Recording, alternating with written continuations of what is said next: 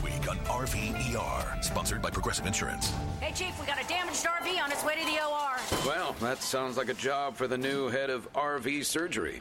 Wait, are you promoting me? Congrats, Martinez. Doctor, that RV's flatlining. Well, that sounds like a job for the new head of nursing. So you're just promoting everyone now? Yeah, kind of looks that way, doesn't it? When your RV really needs saving, Progressive has you covered. See if you could save with a leader in RV insurance. Progressive Casualty Insurance Company and affiliates. Covered subject to policy terms.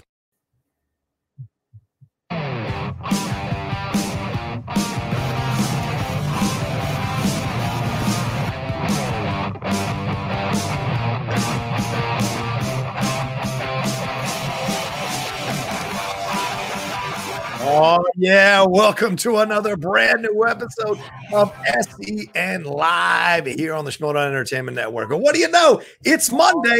It's welcome to another brand new episode. It's been a few weeks. I can hear myself in the echo. It's been a few weeks and we are back. I am back hosting SEN Live. I'm excited to do this. Christian's got a number of meetings today. He texted me over the weekend. He's like, Rocha, can I bring you back on Monday mornings to host SEN Live? I said, brother, don't even finish the sentence. I will be there. I'm excited to come back and host. I haven't been able to come on because, you know, him and Brett have a great chemistry that they're using to keep people happy and light during this time here with the coronavirus and the shutdowns and the delays and people getting furloughed and things of that nature. So you want to come and have a great time at SEN Live, and they have a great stuff that they've got great rapport, funny things going on. I mean, the Flirt and Flouse was born, all that stuff going on.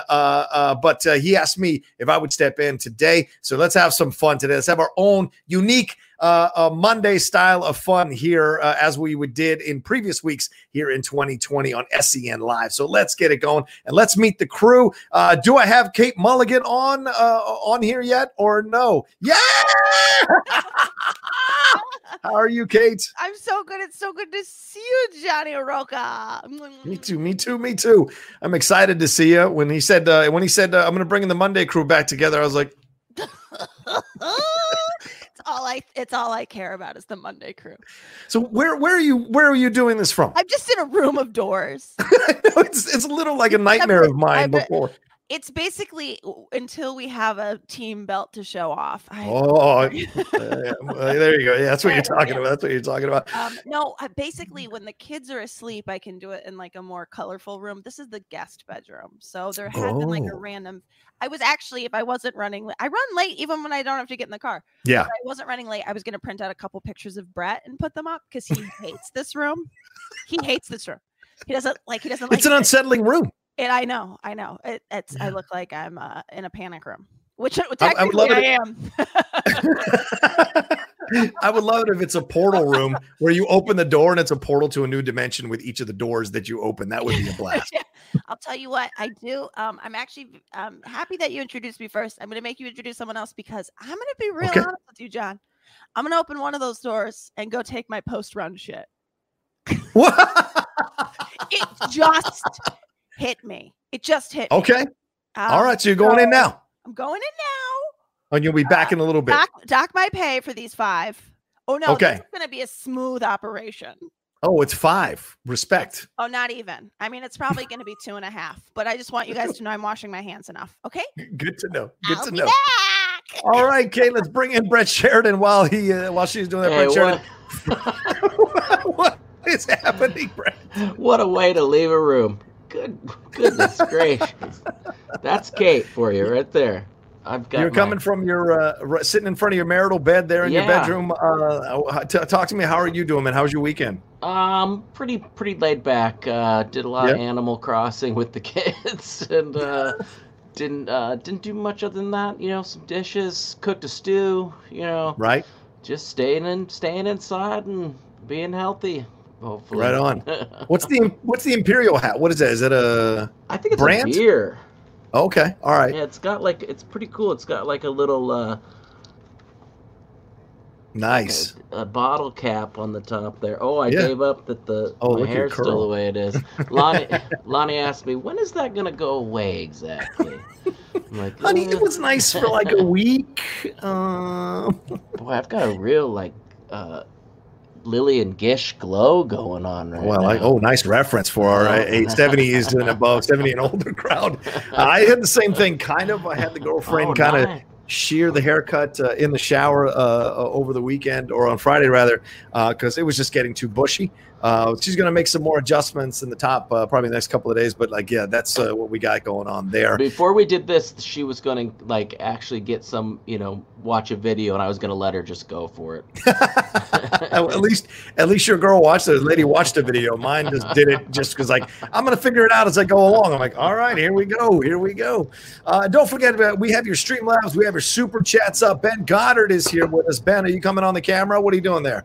Yeah. Hey, how are we doing, guys? Show us that bushy hair yours. You got it going on big time. Oh, don't you? Look at that thing. Look at this. Look at that. And wow, the sides are growing. Oh, yeah, the sides are crazy. I literally had a dream last night of getting – look at – this is what I usually wear for my streams, like this. It's going full Karate Kid. Yeah, full soccer player from the 90s. Yeah. I love it. Look at that thing. Yeah, real quick for everyone out there, guys. For some reason, again, I don't know why Streamlabs doesn't like StreamYards when it comes to super chats. So all your super chats are going to get shown up on screen. If we don't read them all aloud because we're like in the middle of talking about one TV character or another, we really apologize in advance, but they will all show up on screen. Yeah. So if I see one in the chat, I'll highlight it just like this, just like Joe's, like that. But if we don't get to it, I really apologize. But send in your TV characters, streamlabs.com/Schmoedown. Send them in for us. We've got like 3 or 4 for you guys. Kate's still taking her dump, but yeah. Yeah, as Ben Goddard said, we are going to be talking about our 3 or 4 favorite TV characters here on the show today. And they're probably going in numerous different directions, of course, with you all chiming in with your Streamlabs and your Super Chats. I'm sure you're going to have your own opinions on this. And do we have RB3? On camera, roll around. Is he available? We do. Us? Boom! Hey, what's up, y'all? What's up, y'all? It is the Monday crew officially. What's going down, my man? Nothing much. I'm just here at home, chilling, relaxing. I got my hair, you know, a little trimmed up too on the side. Oh, I see it. The top is still going though. The top is still going. Right? Yeah, you get it right. The top is the toughest part. Like the sides are easy. The top. Oh, fresh from her dump. There it is. It was a good one. It was a good one. RB3, I haven't seen you in so long. I know. It's been like forever, Kate. I can't believe it. Goodness, look at your hair. Right? Right? I need to step my game up. Why is your hair better in quarantine? Well, you and Brett have better hair in quarantine.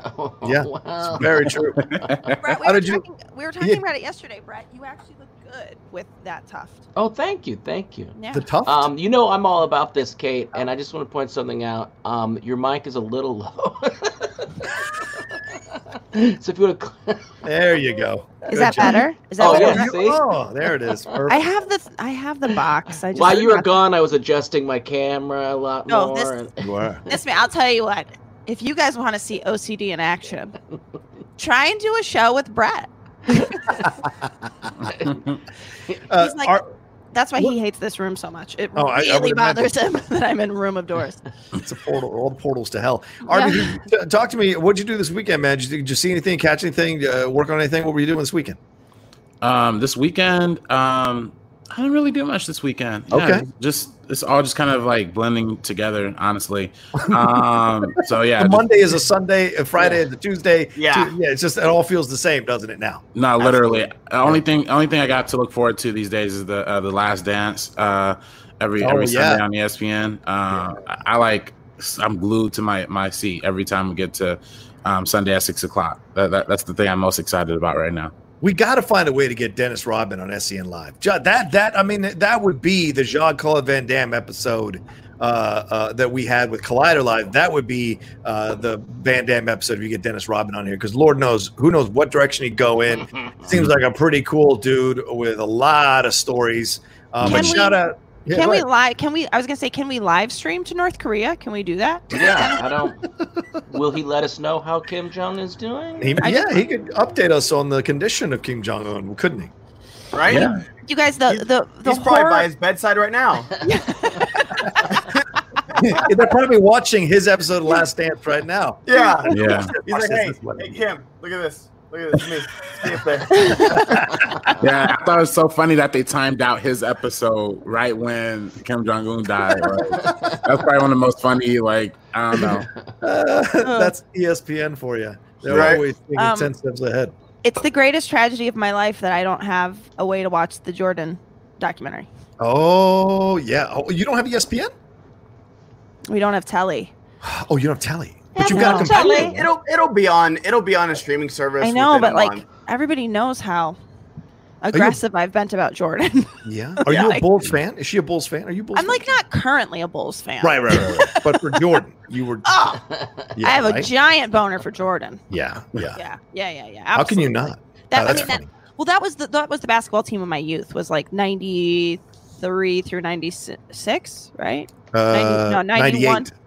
91 to 98. Like there was like the 2 3-peats with the 2 years off in the middle. Whatever those years were. 91. I was a youth. Oh, we're going with that with the story. With the storyline that you were young in the 90s. We're going with that. Oh yeah, I got it up there. It definitely was. Did Brett fall off his chair? I think Brett fell. He didn't like those, did he? Brett, the sound of that was really harsh, Brett. Could you just turn your mic down a bit? I figured it out. Will you just when you fall off your chair, Brett, will you just turn your mic down? Madness. Yeah, I gotta mute myself. I gotta mute myself. Seeing behind the this is backstage. I'm just saying, this is backstage. Everybody take a drink. Like we need to change the name of backstage to This Is Backstage. I agree. We're telling the truth here. This Is Backstage is the new, with all due respect. You're an asshole. With all due respect, you're an asshole. With all due respect. RB3, what's going on? Oh, sorry. I'm sorry. Go ahead, Kate, what's going on? Show. It's your show. No, it's our show, please. RB3, what's going on with school for you? Oh, yeah. Oh, I graduated already. Wait, so, when did that happen? Oh, I guess I missed that. I'm so sorry. Yeah. Well, I mean, I technically graduated last year, but I mean, it probably isn't. It's probably confusing for y'all because I had like one class that I had to take last semester. Yeah. Okay, so that one's done. Yeah, that one was done. Yeah. Fantastic. All of us were there at the graduation, Kate. Yeah, I don't know. It was great. Wow. I was invited. Well, that's my invite. Maybe he didn't have my correct address. Maybe he had my. Yeah. I think he missed quota. You just weren't told. You just weren't told. Sort of. Oh, was it sort of like how when quarantine started, Christian's like, I'm going to do the show myself this week. And then the next thing we know, he and Brett have a show. Right? Yeah. And none of us have been told anything else. Yeah. Yoga, RB3. Oh, yeah. I like it when Ben Goddard. I like when Ben and I were going to have a show. And all of a sudden, oh, no, Kate and Brett got a show. They're going to work it out on Patreon. Yeah. So, it goes around and around, Kate. It goes around and around. By the way, we had just before started meeting about the show we were going to do. Yeah. We had just started like 2 weeks before. When was that meeting that we had at Skybound, Brett? 7 years ago. Now this is backstage, guys. This is backstage. God, I mean, it was a couple weeks before quarantine started, wasn't it? Yeah. Like, Ben and I had hired Peter Bogdanovich already to direct the show, so we had gotten that far. You were on. Oh wow, okay. Yeah, okay. Peter Bogdanovich. I'm never going to financially recover from this. I mean, it's not like he's working all the time. We could have got a Friedkin, but he was busy. That'd be a good action. But anyway, today we're going to talk about our top 3 or 4 favorite TV characters from the history. There's so many decades of television. I saw someone throw in MASH. That's how old our audience can skew. So we got a lot of choices for sure to talk about. How are we going to do this, Ben? Are we going to have them go one by one? Are we going to do super chats and Streamlabs first? What are we doing? Let's do one round of ours, and then we'll get into Streamlabs and super chats, guys. So make sure you guys are sending them in. Streamlabs.com/theschmoedown. Get your favorite TV characters in either through Streamlabs or Super Chat. Yeah. Up to you guys. Put the link in the chat right there. But yeah, John, you want to start us off real quick? Yeah, sure. And don't be lighting in the pocket there. Come on, send some stuff in just because it's quarantine. Doesn't mean you can't help us out here. Stay alive on SEN. And I've got a Patreon too. If you're donating, I got a Patreon too. Oh my God, Rocha. Rocha, listen, you know what you're getting with Rocha. It's true. You never have to guess. That's right. If he doesn't like you, you will know. If he wants your money, he's gonna say it. Hey, okay. Oh, there you go. That's for you. Oh. In July. In July. I mean, listen, I can wait, I guess. I'll get you my pass. You can get in. I'll get you my pass. I'll send you my stuff. You can watch it on your computer as an app. Real quick. Oh, FBI got Rocha. Damn it. Oh, no. There we go. Yeah, right. Shout out to Paul DiNuzio who put in, yeah, Rocha was young in the 90s too, the 1890s. Shout out to Paul DiNuzio for that one. I like that's a good one. That was a good one. Still look younger than you, Paul, though. All right. So anyway, I will start with my first character. And that has to be, I think it has to be just to make, I don't know, I might take Kate's choice though. I'm going to take Omar from The Wire. That is my character. So, because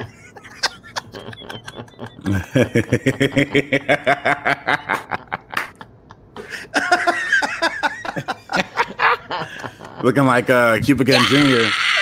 Voice to the Hood. Oh my God. Oh. I just want to this is the greatest thing I've ever seen. I think this is a live look into Joker's mom in the mental health. All I had was a Peroni can and an empty margarita glass. In case anybody was wondering how last night went. The scissors bit was the best. The scissors bit was the best. Just that's all I got. It's like that's what I've wrapped my kids' friends' gifts. Anyway, yeah, Omar is the one. Omar was, I mean, I recently became a convert to The Wire thanks to my relationship, and I have gone back and watched episodes and scenes with him so many times because, man, Michael K. Williams, just such incredible stuff that he did with that character and the surprise of it all. What I don't know if we can spoil it. As a 20-year-old, you know, I don't want to spoil it, but like people still discovering. But what happens to his character, you're just like, what? No. And so all of it, and then the changes and the way he eludes people throughout, and he's just so smooth and a gay character in this time in television, and no one made a big deal about it because they thought Michael might show up at their house if they said anything incorrect about him. That was so just incredible. When other shows are making a big deal about the fact of having gay main characters, nobody said anything about Michael Kenneth Williams being gay, like Omar being gay, because they knew this was a strong character you could enjoy. It was almost irrelevant that he was gay. It was about the fact that he was just doing his thing. It was, and some great quotes as well. The whistle scene, all of it, just so much about Omar was so good, so damn good. Anybody else? Well, I was gonna say to excuse me, piggyback off of that. Sorry, COVID. Was that Michael, rewatching his performance, I don't think he's ever he wasn't this good as Chalky on Boardwalk. Oh yeah, I would agree with that. I don't know what it is, like whatever, like this part was made for him. Yeah, he is so scary and still and loving, and like I've never liked a bad guy the way that I like Omar, and it's like I guess questionable if he is a bad guy, but like he just even the way he puts a tie on for the courtyard or for the court scene. Yeah, and he goes to Stringer, he flicks his tie. I mean, it's just he's beyond. He's one of the greatest characers of all time. Real quick in the super chat, David Jones was able to become a patron of the Schmoedown. My favorite TV characters are Troy and Abed from Community. Yeah, their pretend morning show, Troy and Abed in the morning, always cracked me up. Absolutely, we will talk about that later because that is definitely one of my picks for sure. Troy and Abed in the morning. Yeah, but yeah, I agree because I watched. I was real late to The Wire, so I had already watched 2 or 3 seasons of Boardwalk Empire. Mm. So I knew Michael K. Williams. I'd seen him in a few things. But he did good as Chalky, but I was like, where's this coming from? And then just seeing him as Omar, and then just the fact that in this terrible Baltimore neighborhood, you still had people yelling, Omar coming, Omar coming. For them to specifically yell out someone's name, you knew how bad that dude was. Yeah. Shout out to David Simon for constructing the show in that way to highlight a character like Omar and not at the expense of the other characters, you know, because all the other characters were badass in their own worlds. But Omar had a way of, he was like the EMP. He could turn off your frequency real quick and shut your ass down. What'd you think about RB3? Did you like Omar as a character in The Wire? You've seen The Wire? I'm not the biggest Wire dude. So I haven't watched the entire series through and through. I've seen a lot of the episodes just kind of out of order. So I'm not. I do know the characters. I'm familiar, but I'm not 100%. I won't be able to speak on it probably the same way that Kate and you are Rocha. So all of the characters in The Wire are my favorite. You're safe for another 5 minutes, Brett. Yeah, it's my favorite show of all time. Brett's like, I just really miss Christian. I don't know what to do because it used to be our show. All right, fine. People are here. It's fine. Easier when there's just the two of us. All right, play the auctioneer music. Fine, Brett. By the way, did anybody else know Michael K. Williams from? Michael Kenneth Williams from the Trapped in the Closet series. Oh, yeah. Kelly. He was in that R. Kelly stuff? He's the cop. He's one of the cops. So great. I should do a watch-along of that series for my channel. That'd be fun. Let me join, because I'm down for it. Princess was promised. Some of my favorite TV characters, Ned Stark, the Doctor, Oliver Queen, Stringer Bell, Ren from Pirates of Dark Water, Kevin McGarvey, Lex Luthor, Smallville. All right. Nice. I like that. Did you guys see that thread when they were commenting? All the Lex Luthors were commenting about Superman. Did you guys see that? It was hilarious. I only saw John Cryer's. Well, John Cryer commented. Then the guy from oh my god, why is my brain freezing? The guy from Shawshank Redemption, Clancy Brown, commented because he voices Lex Luthor in the animated series. Justice League, in Justice League, and then Michael Rosenbaum commented, and all three of them said Superman's a dick. Like all of them, just like in a row. It was brilliant. That was amazing. I love it. All right, Kate, what you got? Yeah, Kate. Okay, so now that I can't do Omar from The Wire because he was my number one, I will pick Bubs from The Wire. Oh, okay, Bubbles.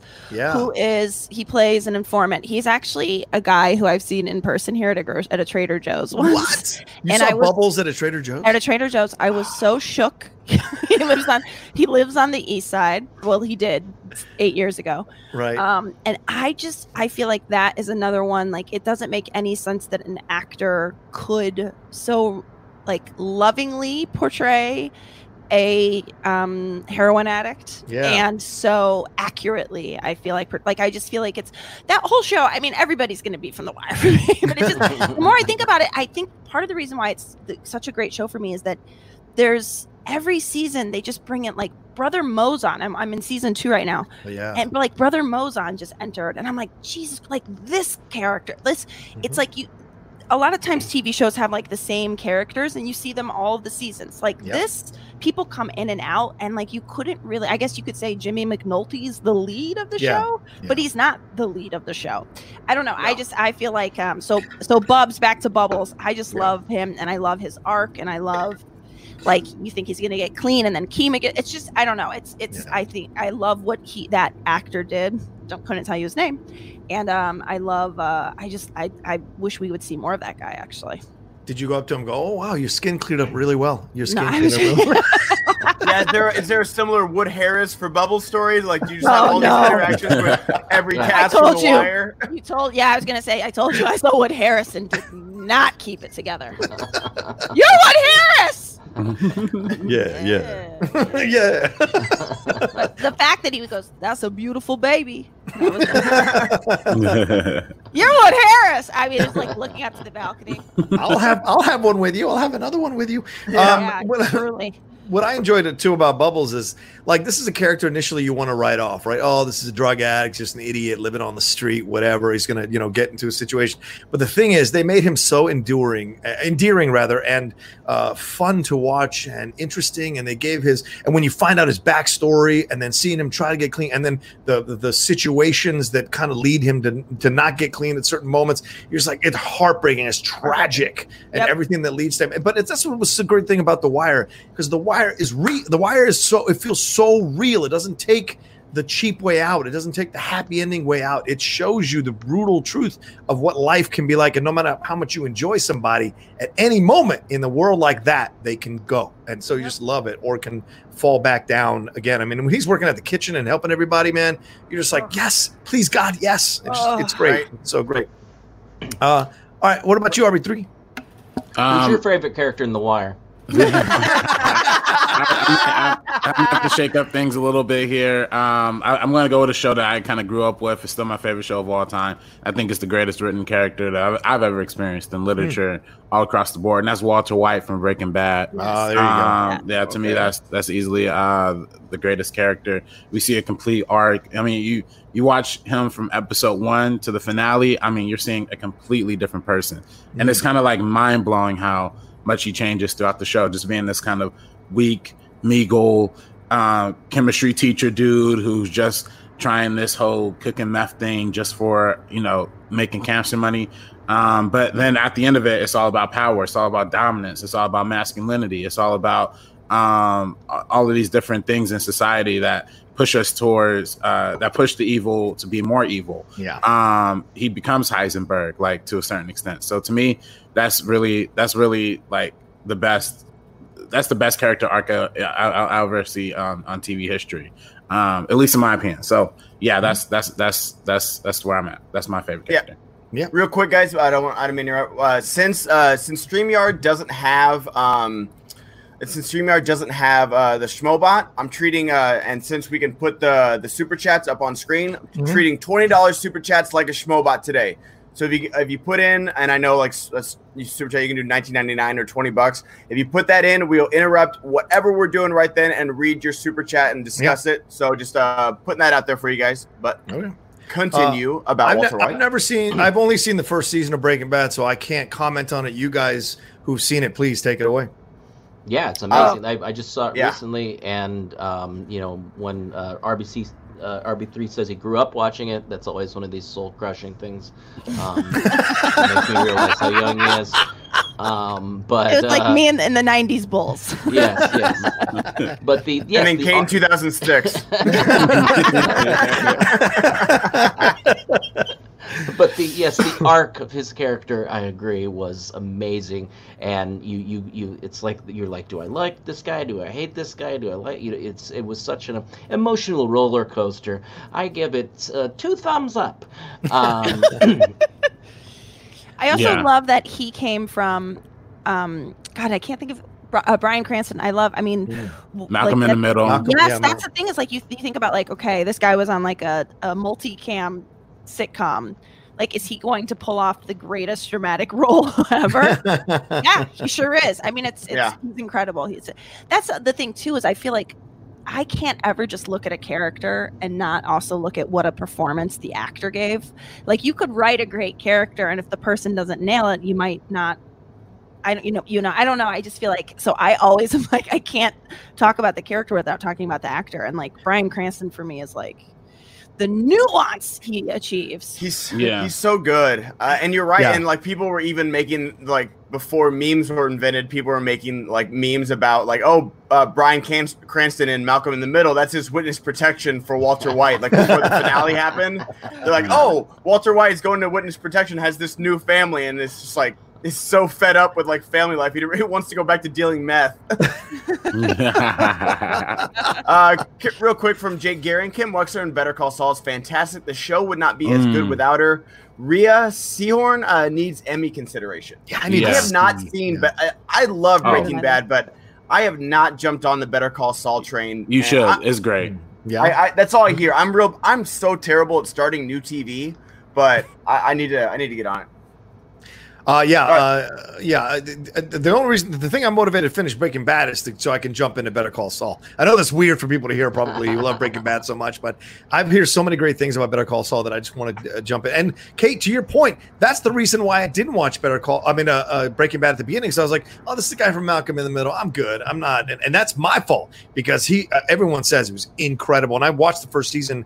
It was like 5 years ago. I watched first season and I loved it. Just couldn't continue it for whatever reason. So I'll definitely be jumping back in there. I think you can watch. I think you watch Better Call Saul without watching Breaking Bad. It's a prequel, so it's like what? Okay, it's like how Jimmy Miguel became Saul or Saul Goodman.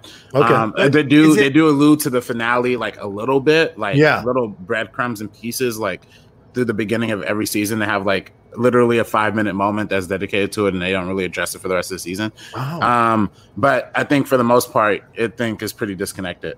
Okay. I've heard it's a little bit, it's some of the moments, now I haven't seen it, you'd know better than me, that it's a prequel in the way that like The Hobbit was a prequel where it was all like so many Lord of the Rings like references in The Hobbit. Is there a lot of Breaking Bad references in Better Call Saul? Well, you do see certain characters pop up. And then, you know, the main guy who's like reoccurring is the assassin Mike. He's almost like the co-lead for Better Call Saul too. So that in that sense, it's like that's connection. You see a couple of like the Tuco twins at one point too. But yeah, it's not. But you can still watch it having be disconnected to from Breaking Bad, and it's still like its own story.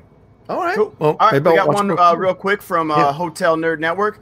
Would love to send a care package of Middlesworth chips to the SEN Live crew. You can only buy in PA. Flavor choices are barbecue, plain, and sour cream. DM PO Box, no Twitter, Hotel Nerd. Oh, thank you, Hotel Nerd. Oh, man. I have a PO Box. I don't know if Christian does, but I'll definitely take barbecue for sure. Okay. Get the sour cream. Yeah. Is it just sour cream or is it sour cream and onion? Oh, I got to get that. I just assume it's sour cream and onion. Do you have to pay? Yeah. Do you have to pay per letter on these? Yeah. Thank you so much, Hotel Nerd. Though thank you. It's very kind. All right, Brett, what you got, brother? Yeah. Well, my first one foremost is from the Greatest American Hero, William Catt. Yes. The character. The top row right now is completely lost. Yeah, of course you are. Just the bottom two know what's happening. TV wasn't invented in 2000. Yeah, I was gonna say, was this in black and white? Or the arc of Ralph Hinckley's character in this television program. This actually was one of my favorite shows when it came out, and I just looked it up, and it only had like 44 episodes. I was very disappointed as a child when this went away. But on the serious note, I'm gonna go one of Deadwood, Al Swearingen, Ian McShane, I thought was an amazing, and that was kind of a character that at times you just said he was a horrible man, but then there was points within the show of Deadwood where they kind of had to band together a bit, and there was some, you know, but you'd always knew he was just gonna stab you in the back. I think is the Ryan McMahon, Hawkeye Pierce, MASH, Captain Picard, TNG, Josh Lyman, West Wing. Ooh, Josh Lyman, that's a good one. Choice. Oh, Starbuck, BSG. That's why I need Christian to get Katie Sackhoff back on SEN because I'm such a big Starbuck fan. Don Draper, Mad Men, and number one, Ahsoka Tano. Kate, feel free to talk about her number one critic like at the New York Live show. Thank you so much, Ryan. Campia. Oh, Jesus. I don't know. I don't know how you can feel the way he felt and watch that episode that happened over the weekend. Oh, my gosh. And have an issue with it. I just don't get how you can have an issue with it. Did he issue a public apology? He probably won't, but you know, and look, no offense. I mean, like he's got a right to have his feelings about the situation. I just don't agree, at all. But I don't know if he'll bring Katie Sackhoff on just for you, Ben. Maybe he'll bring her on for other things. As much as you would like to have her on. No.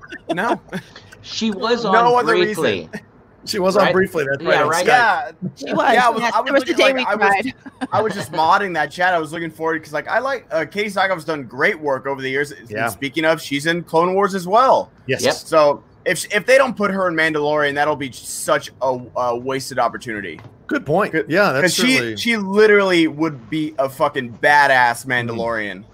Yeah, and I think Rocco will agree, like, you know, people are kind of laughing at MASH because it's older, but that program was like something that, you know, this was when there wasn't a lot of shows on, and I remember with my parents sitting down and watching the final episode and all of us like weeping, you know, like it was just kind of this end of this thing, this family thing. We'd get together and we'd watch MASH, and it had the comedy and it had the seriousness to it, and I think that, you know, a lot of people...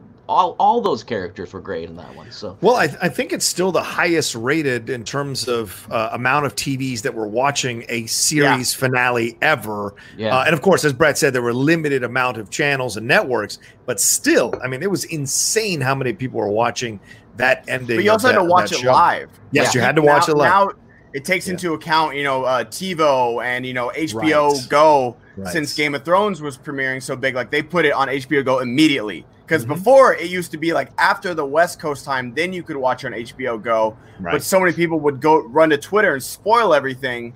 So they started putting it on HBO Go immediately. Yeah. And I'm with you on this situation with Swear Engine, because in the first season of Deadwood, you absolutely hate this guy because you're such a Bullock guy. You're so on board with Timothy Oliphant, his character, yes, and what him and John Hawkes are trying to do there in that town, and the stuff that goes on with the husband being killed or the woman. I forget her, that actress's name. But them all can, and so, and then when the second season starts and you find out they can actually work together, you're like, oh my God, I was so ready to hate this dude. What do you mean I got to cheer for him now? But that's what the great anti-heroes do. They make you cheer for them as their story changes. And the great writing in Deadwood, which is such a crime, it only lasted 3 seasons. Should have gone on for 7 Did you guys watch the movie? Yeah, it's a good movie. It's playing a little too much. It's playing a little too much catch up because obviously it's like 10, 15 years later. But oh man, it's I was so loving just being back in that world with those characters. And I think a lot of people can't get around the language. And they think that, just the cussing, but also the way that it was almost Shakespearean in the way that they talked. And we don't realize that people even, they were taught grammar more, and they did follow the rules of grammar. And, even the lower kind of class people, I believe, I'm guessing they did some research on this, or maybe a spin on it, but just the way they talked. And I do believe they did cuss, since the fuck came from foreign lawful carnal knowledge, which was a medieval term, right? Mm-hmm, you're fucked. I thought it was fornication under consent of the king. Oh, really? We'll see. I don't know. I was taught that.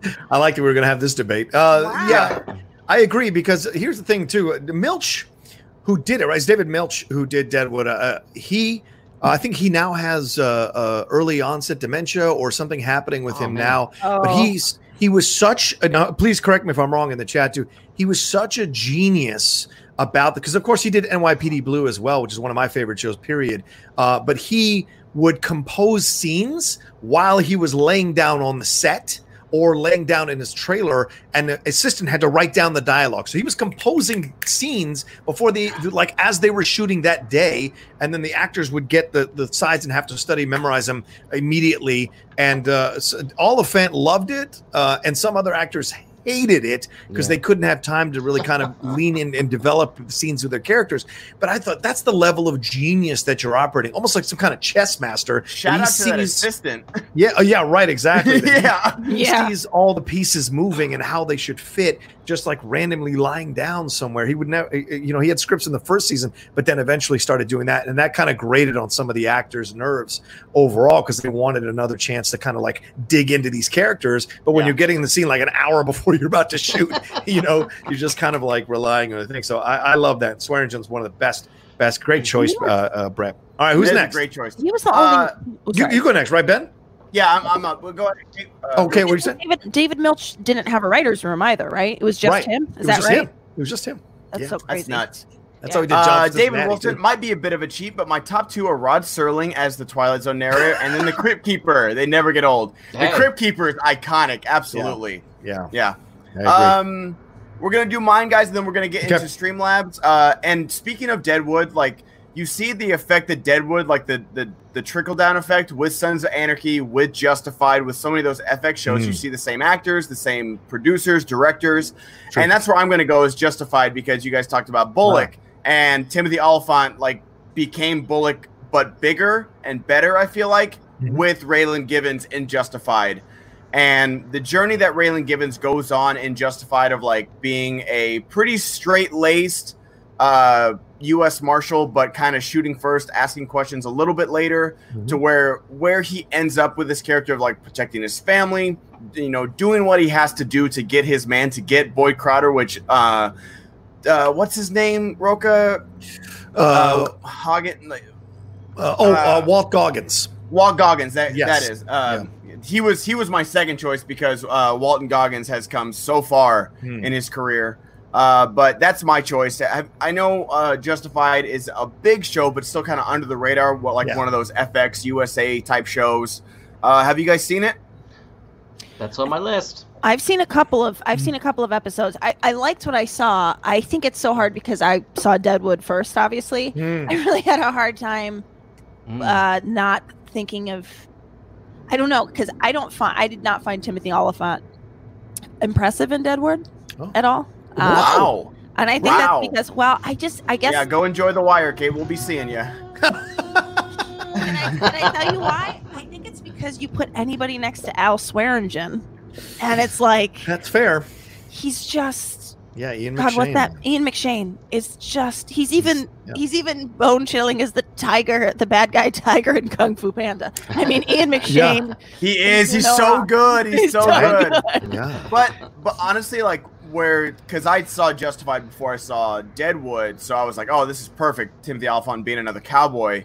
But the moment, like, Roka, you're talking about season 2 where they had their knife fight. Oh yeah. And just like when he's walking down the street, because like Swearingen hears them having sex with the widow, and then he's like, oh, good thing you this didn't happen, we would have caught you mid pump or something. And that's just like, you don't say that in public. Yeah. He's like, don't you fucking go anywhere. And you just see Al Swearingen just go, I'm not going anywhere. Yeah. And then I love that he's like unbuckling, like they're about to fight. He's unbuckling his gun belt. He's like, I'm not gonna find a knife on you. He's like, I don't need no fucking knife. And then they just go at it. It's like, oh, that's how you start a season right there.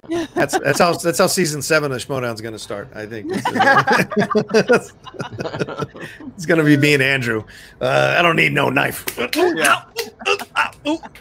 It's gonna go on for 20 minutes. All right. Should we jump into Streamlabs or Super Chats? Yeah.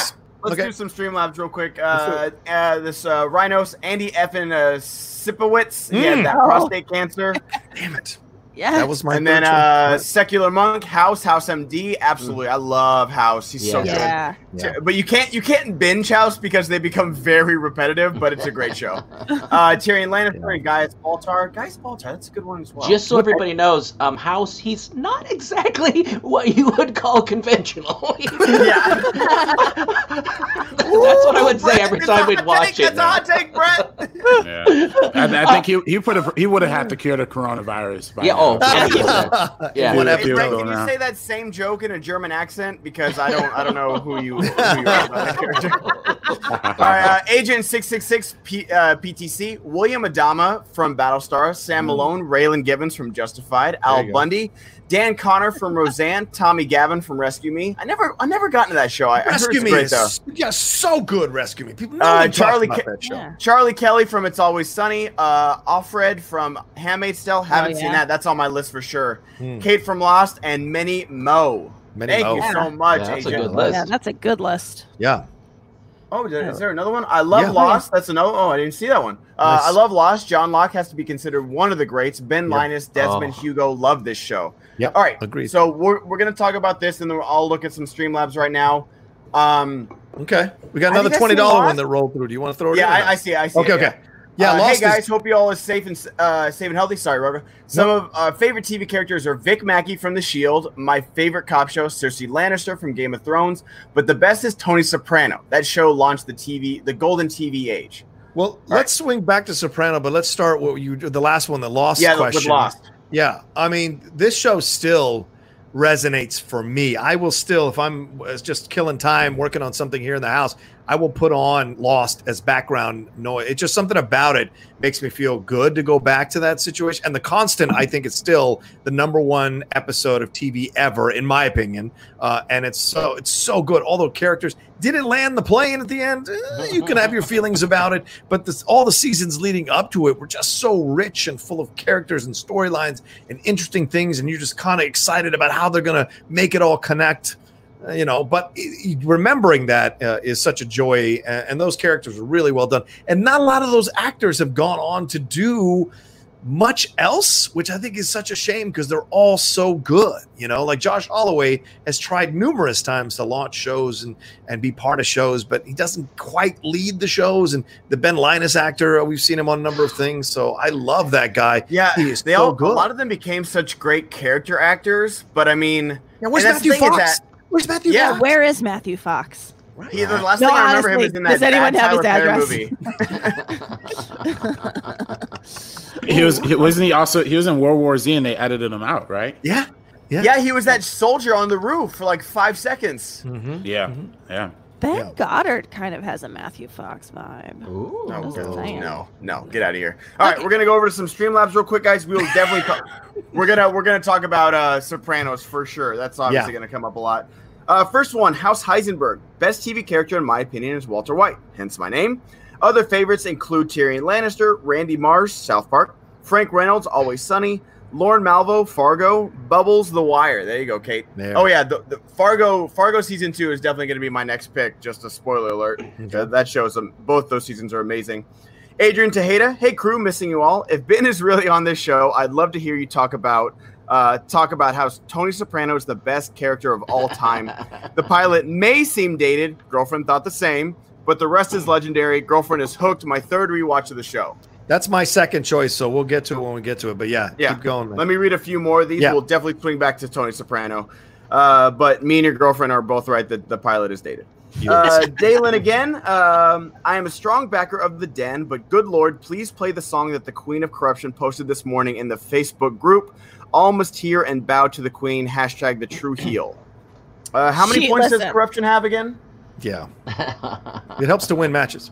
It does help to win matches. Yeah. That being said, I really do love Shannon Barney. I just want to put that out there. Oh, she's great. Shannon's killing it. Separation is always essential to porn. Yeah, I know. I'm just like, just to be clear, fuck corruption, but also I really love Shannon Barney. Backstage. Yes, this is backstage. To be fair. I don't know. You're going to have to go a long way to convince me any song is better than what Andrew and Nikki did for the Finstock Exchange. That damn song is good. That was pretty good. Yeah. Did you were you watching the episode where they played all of David B's music for 45 minutes on SEN? What? No, I did not watch that. Yeah, they played all the intro songs. They were great. Okay. I'm looking forward to seeing her. David B's so talented. David's brilliant. So. Paul DiNuzio, some of my faves. Ham Tyler from V, the Man in Black from Westworld, the Doctor from Doctor Who. That narrows it down. Which one? You can't just pick the Doctor. Jack Bauer from 24, Gus Fring from Breaking Bad, Bobby Singer from Supernatural, and George Costanza from Seinfeld. Review and play 23. You should also do a favorite movie that came out when you lost your virginity section. Maybe some people lost it while watching it. Oh my god! Favorite movie? Favorite movie or TV show? Oh, movie. Okay. Movie. I didn't lose it. This is an episode. Movie. We don't want to ruin it now. Yeah. Different episode. We'll circle back to that if we have time. I know what song was playing. I'll tell you that. Yeah. Oh, no. Wow. I didn't hear anything. All I heard was go ahead and just do this. Hurry up. Matt Chapman, can't watch live. I'll catch the replay in a couple hours. Just wanted to say hi. Thank you so much. I get paid by the hour. There you go. Enjoy your paycheck there, Brett. The flouse is the flowers. Yeah. Brett, your favorite guy. Hugh Janus is back. No. Am I allowed the rights? What? Am I allowed the rights to hand? Okay, I'm just going to. Got some. Sound it out. Okay. No. I know what it says. I just don't want to say it. My favorite TV character is Kevin Garvey from Leftovers and pretty much every other character from that show. Easily my favorite show of all time. I need to watch. I my roommate started season 2 of The Leftovers. He really liked season 1, but he said it was good. I'm a big and then Joe H. Fox Mulder, Dana Scully, and Smoking Man from X-Files. Also 2 words, K. Parker. You in there. He got K. Parker in there. He got it in there. I need to proofread these. Sexbot. Trash Panda.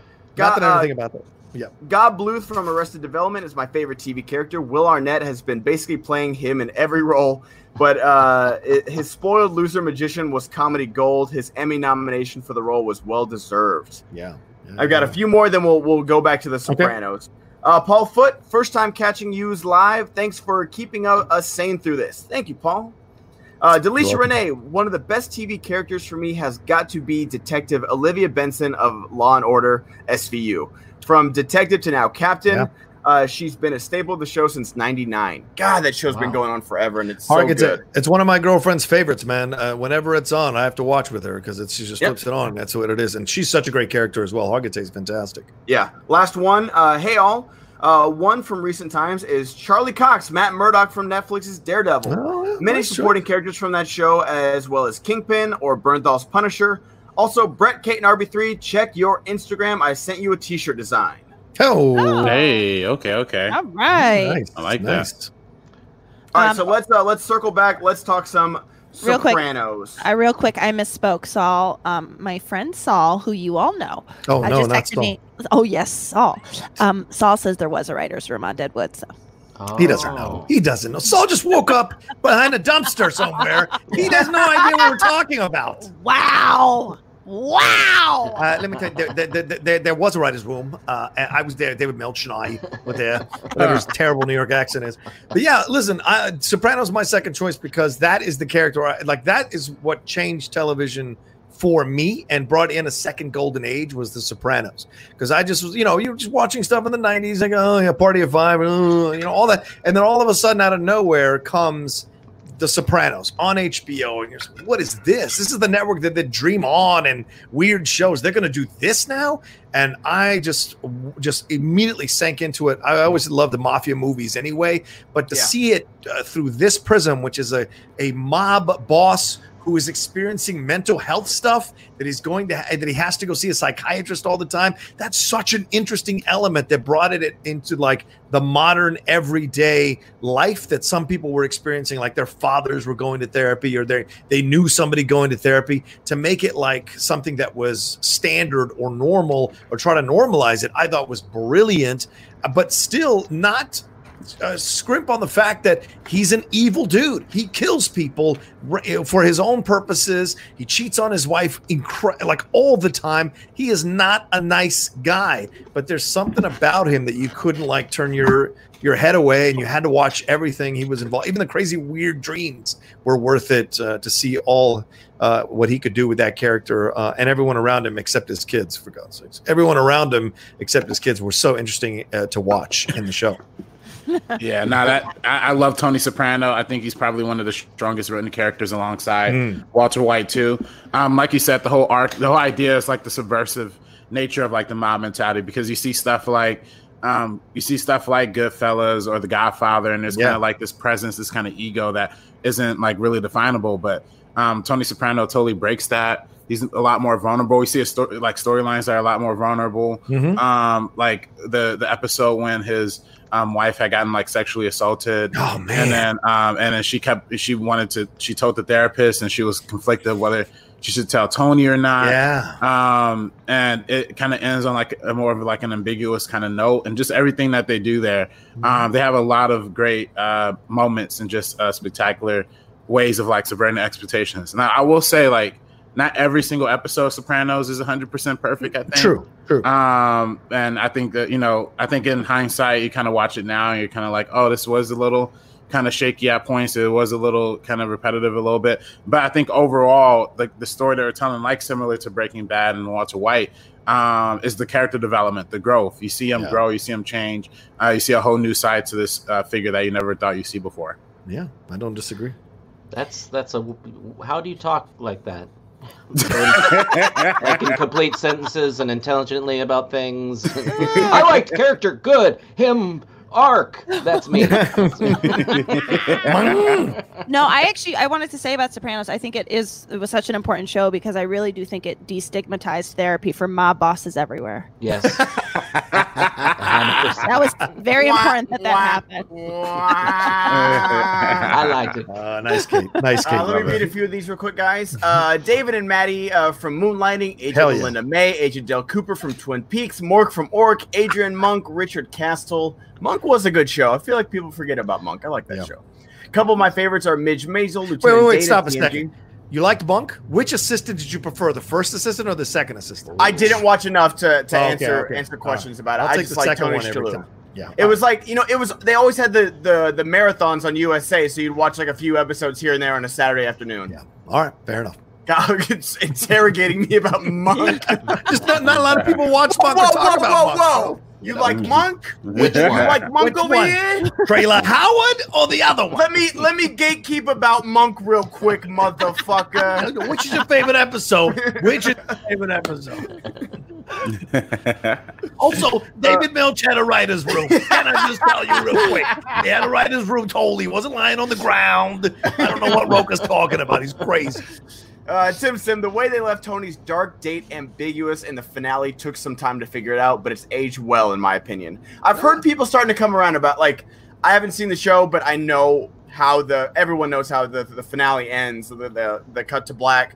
But I have heard, like, and I don't think it's, one of those, like, hot take think pieces where it's like, oh, the Sopranos finale is actually amazing. But I have heard people that are slowly coming around on it. Have you guys rewatched it since then, and how do you feel about it? I mean, I hate leaving things open-ended. That's one of my biggest pet peeves. Yes, and Brett. I enjoyed the way they did that one. No, Brett. Yes. Sorry. That one. You spoke too soon, Kate. It worked for me. It worked for me in Sopranos. March 3rd. I don't know. I felt it just feels lazy to me. It just does. I just feel like it, because it's one of those things where I don't know. It's like being like, no, you make the art. You tell the story. It's like, no, you tell me how it fucking ends. You don't just. I don't know. I just felt lazy. Thanks for censoring yourself now. We appreciate that. F me, F you. Back to Monk for a second. No. I know Tony Soprano was real, like, influential. Let's talk about the more important Tony. Tony Shalhoub. What was your favorite OCD thing about him? What was it? No, I loved it, the finale, when I saw it the first time. I thought it was brilliant, because every once in a while, people might get mad at me, but every once in a while, I think it's okay for a creator to go, fuck you, figure it out. I think that is cool if you do it right. And I think David Chase did. And the way he pulled the plug for like 5 minutes of black, everyone's like, wait, did my cable go out? What did I miss? I thought it was brilliant. And the fact that this is a rare TV show, it's a window into this dude's life, and then the window is closed. Mm-hmm. That's it. And I thought that was a ballsy decision to make overall. I get, Kate, I totally get your point of view. A lot of people feel that way. But yeah. I thought for a creator, it was a gutsy decision to be like, no, I'm not going to give you full resolution on this. You're going to talk about it for the rest of your life. You had a window into this dude's life, and the window is now closed. Move on with your life. I thought it was brilliant, and then but now he's doing a prequel, which sucks. Yeah, I was gonna say I would also say I would prefer, I guess, them leaving it open ended than putting Bran on the throne. You know what I mean?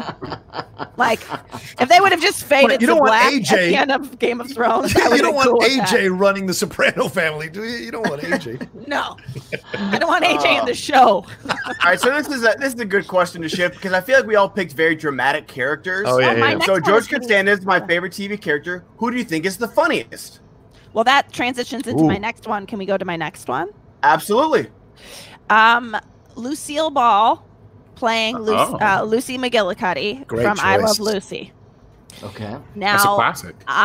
It's a classic. I'm not trying to always swing my women banner because I will be the first to say women suck a lot. But I just feel like 2006 women suck a lot. Did I freeze, or am I? No, you're still live. I don't know, David Chase. Did you freeze, or did I freeze? Oh, so this is. Oh, here, Rocha. I'll give you a David Chase ending, and I'll tell you what. The best thing about Lucille Ball is black. Oh, wait, did my cable go out? What happened? Oh no! Living in a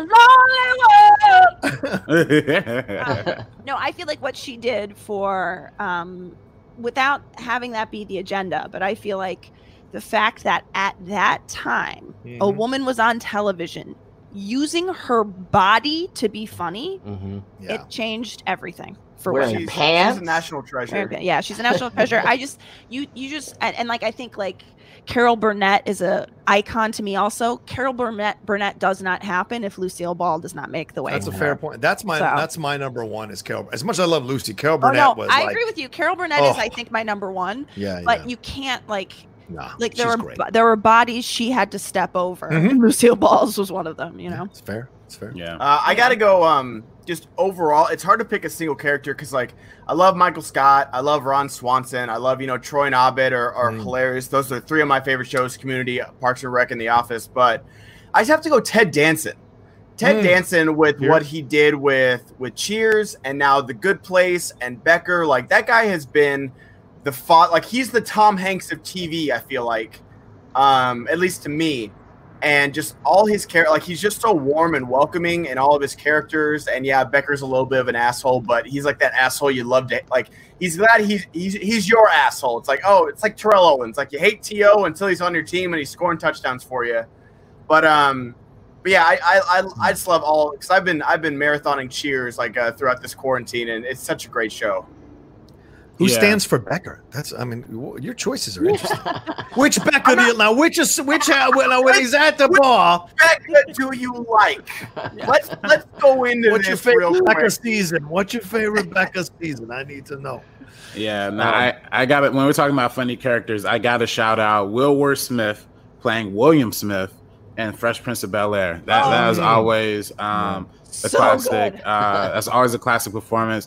Back on the school, I can't do that. I could do the rap. I used to be able to do it perfectly, but you know that to me, perfect casting. I mean, they kind of built the show around Will Smith, his personality, his flavor, and he had like some of the most standout like funny moments. One of the best supporting cast around him. The butler dude is funny. Jeffrey. Literally his boy Jazzy Jeff always coming in. It was like the perfect blend of like hip hop and comedy that kind of like paved the way, I think, for a lot of shows now, like Atlanta, Dave, a lot of these kind of shows too. But I mean overall, that's probably one of the most timeless like kind of characters. It was fresh, it was unique, and then Will Smith actually had like a lot of like great dramatic like moments in there too. And like the moments like when he was confronting his father about like abandoning them his entire life. I mean, that to me is just crazy. And it's kind of sad that they switched out Aunt Viv like midway like through the series. I kind of like the old Aunt Viv more than which Aunt Viv is your favorite? Which Aunt Viv? Okay. I mean, I'm a traditionalist. I like the old school Aunt Viv, but you know, to me, that's one of my favorite shows of all time. And you know, when it comes to that era of like '90s black sitcoms like Martin and Fresh Prince and Family Matters, to me, Fresh Prince has always been my favorite. Yeah, so, which is your favorite song off of "He's the DJ, I'm the Rapper"? Mine is the Brand New Funk. We've hit Brett's era. This is a good one from David Jones. Mr. Feeney from Boy Meets World is one of my favorite TV show characters of all time. Side note, I think you may have missed my super chat. What? David, like I said, I'm putting every single super chat on screen. If we don't read them, that's how we're reading them. I apologize, man. There's so many super chats, and I still have all these Streamlabs over here. So guys, if I don't read them out loud, every single one is coming up on screen. Every single one is being read by alt. It just might not be read out loud. I truly do apologize because we have so many coming in. My favorite was seeing him at a strip club. That was my favorite of seeing Mr. Feeney, the actor. Wow. No, I was like David Jones. Yeah. I was going to say Will Smith. I'm so sorry. I have to rewind real quick. RB3, you mentioned Dave. Do you love that show? It's good. I'm liking it so far. You know who's incredible on that is Gaeta. Oh, yeah. Gator's my guy, man. Now, I'm a little bit biased because my boy Andrew's on that show. But, oh, my God, have you guys seen the show? It's the rapper Little Dicky, but his real name's Dave, and he wrote that. Yeah, I hear it's funny. It's incredible. Is this the one with the dude coming out of someone's jockstrap or something? Coming out of his own underwear. Okay. That guy's a rapper? Yeah. He's a rapper called Little Dicky. He, like, you would remember. He's amazing. There's a video, there's a video of him. He's like a funny rapper too, but there's a video that you would. It's like Chris Brown. He has a famous song with Chris Brown. He has a famous song with Snoop Dogg. He has famous songs with like a lot of rappers. The one that made him famous was like maybe 2008. It was like X. You're going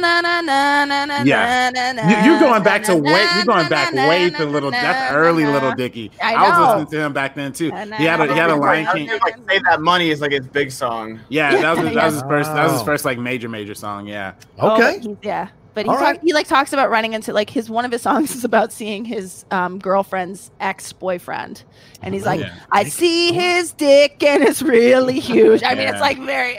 Oh wow. Yeah, he's a very upfront, like kind of funny person. Anybody who's looking for a great show, it's I hear it's really incredible. Yeah, it's really good. Get back to Streamlabs real quick, guys. Cody Allen, good to have you all back, and Brett always. Must be nice. Some of my favorite characters from TV are Red from that 70s show, Dr. Cox from Scrubs. Oh, Dr. Cox from Scrubs. Yeah. And the Dean from Community. Oh, the Dean from Community is great, too. Those are good ones. Bruce Leroy, hey, today's topic is why this show is great for me. The best characters are consistent in their actions and motivations. So without question, the best characters Fred Rogers, Bob Ross, and Kay Parker. Son of a bitch. Yeah, I mean, Parker, they definitely all like blue go Huskers. What's with the MILF thing? What's going on there? Is this something you're doing on your separate streams? Is that why they're trying to just slam you here? No, this is from this. I don't want to bring up Kay Parker. Kay Parker gets brought up quite a bit. No, does she really? Yeah. We got to get her on the show. I think she's still alive. Hey, Brett, would you explain the joke to us since we're not on the show anymore? So here's the thing. Kay Parker is a person. That's it. Okay, that's good. You know who's a contemporary of Kay Parker is Honey Wilder, and she is a set designer in Los Angeles or in the Valley somewhere. She's like a successful set designer now, transitioning out of the porn world into being what she does. Pretty incredible stuff. You know, you don't have to just stay there. You know, I'm just saying. You don't have to just stay there. Where are they now? Where are they now? With Ben Goddard. Where is it now? There's my little dickie. I want to put a little thing up there for comedy. And, for a young kid growing up who was Latino, there weren't a lot of Latino characters that you could watch on television. And I'm going to stand for this. Freddie Prinze on Chico and the Man. That was a show that I watched religiously. Him and Eddie Albert with Scatman Crothers. This was some funny, funny comedy for the 2 years that it was on. Only lasted 2 seasons. But, and then one of the greatest gifts of my life was getting to have Freddie Prinze Jr. call one of my Schmoedown matches, being such a fan of his father. Such a weird thing. And his father, of course, tragically passed away with in that way. But he was one of the funniest dudes. And when you're growing up, before Cheech and Chong shows up, you had him there for Chico and the Man and Freddie Prinze, and it was so great to see him on there. So he was funny as hell. People go back, watch those TV Land episodes. My man's delivery is on point.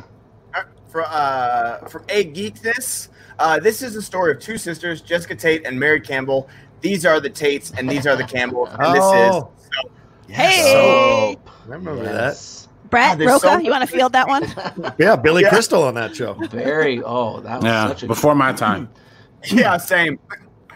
I mean, I very rarely could say this, but also before my time. Billy Crystal, by the way, openly gay character on that show. Yeah, he talks about that experience being yelled at on the street, walking in New York all the time. Wow. So, yeah. Over on Streamlabs, Delete Your Renee. Of course, I've been loving Christian and Brett, but my heart is so happy to see Kate, Brett, Rocha, RB3, and Ben. No case of the Mondays with this crew. Love you all. # Bandit Brigade. # Den Law Nation. Oh, I like that. That's good. Den Law. All right, I'll take it. Ramon Fritz. Good to see familiar faces again. I love this cast for my favorite show of all time. Everybody loves Raymond. They are the most relatable cast in TV history. Other favorites are Michael Schofield from Prison Break and Raymond Reddington from The Blacklist. I do that first season of Prison Break is top tier. The rest of the show is JJ. Matthew Dawson, I've been rewatching Community. Every one of the main characters are written perfect and performed so well, but Abed is my favorite for obvious reasons. Abed's pretty great, and that's what we have right here from Noah Horn. Abed from Community is my favorite. His character allows that show to be what it is. Community is my favorite show and has so much talent. It is really good. Dan Harmon's a genius, and a young Donald Glover who ended up having his own show that is in its own right could be in the conversation too. For Atlanta is so good. I finally cut up on that. It's so good. I'll watch anything Lakeith Stanfield does. Anything. Yeah, brilliant. Sheridan, you're the funniest one here. You create characters and bring them to life. What's your favorite comedic TV character ever in the history of television? That's what I've been trying to look up. I think here I am thinking we're excluding you, but you're using the time to find someone. No, I mean, I do think more. This is his day off from doing his two-man show that he really cares about. Yeah. I do think Robin Williams and, Mork, what's the name of the show? God, Mork and Mindy. Mork and Mindy, yeah. I think, both of them I think were wonderful, and that was a show I really enjoyed growing up. I mean, Different Strokes. I mean, I love that. If we're talking about, did you want to know old ones? Is that the, a recent one I really enjoyed that was dramedy that I was thinking about was I didn't watch all the seasons, so if it got Roka's bad, got some questions. It was Weeds. Oh, that's good. What's your favorite weed? Yeah. What's your favorite weed and Weeds? Yeah. I like me the Northern Lights. You know names of weed? Yes, Mom. Yeah, but Mary Louise Parker in Weeds, I think, was a great character. Oh, agreed. What was the other one I was looking up? Yeah. See, it's nice that I can look things up on the sly, but now I'm not doing it on the sly. Weeds is one of those that kind of slides in and slides out, right? Even though people really enjoyed it when it was on, it'll slide in. I think Shameless is going to be the same way. I think it'll slide in. People enjoy it for what it is, and then people will just kind of remember it but not talk about it as fondly as they do other shows. Weeds is another one. That's a perfect binge show, actually. That's one of the early binge shows I've ever did. Like when I was that. And That 70s Show. Red Foreman, that's another one of my favorite characters. So I'm taking another pick, y'all.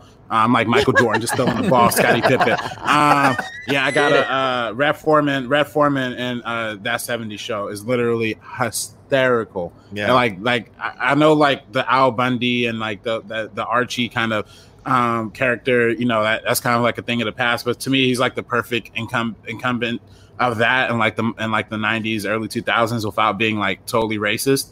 So I love it. I love it for that. Is that Kurtwood Smith? Yes. Yeah. Okay. Mm-hmm. Sorry. Go ahead, Kate. Sorry. No, I'm going to say, Ben, could you put it just on me real quick? I have to give a message to Brett's mom. Hi, Mrs. Brett's mom. We know you're going to be upset that we keep teasing Brett about the fact that he's on the show with Christian alone.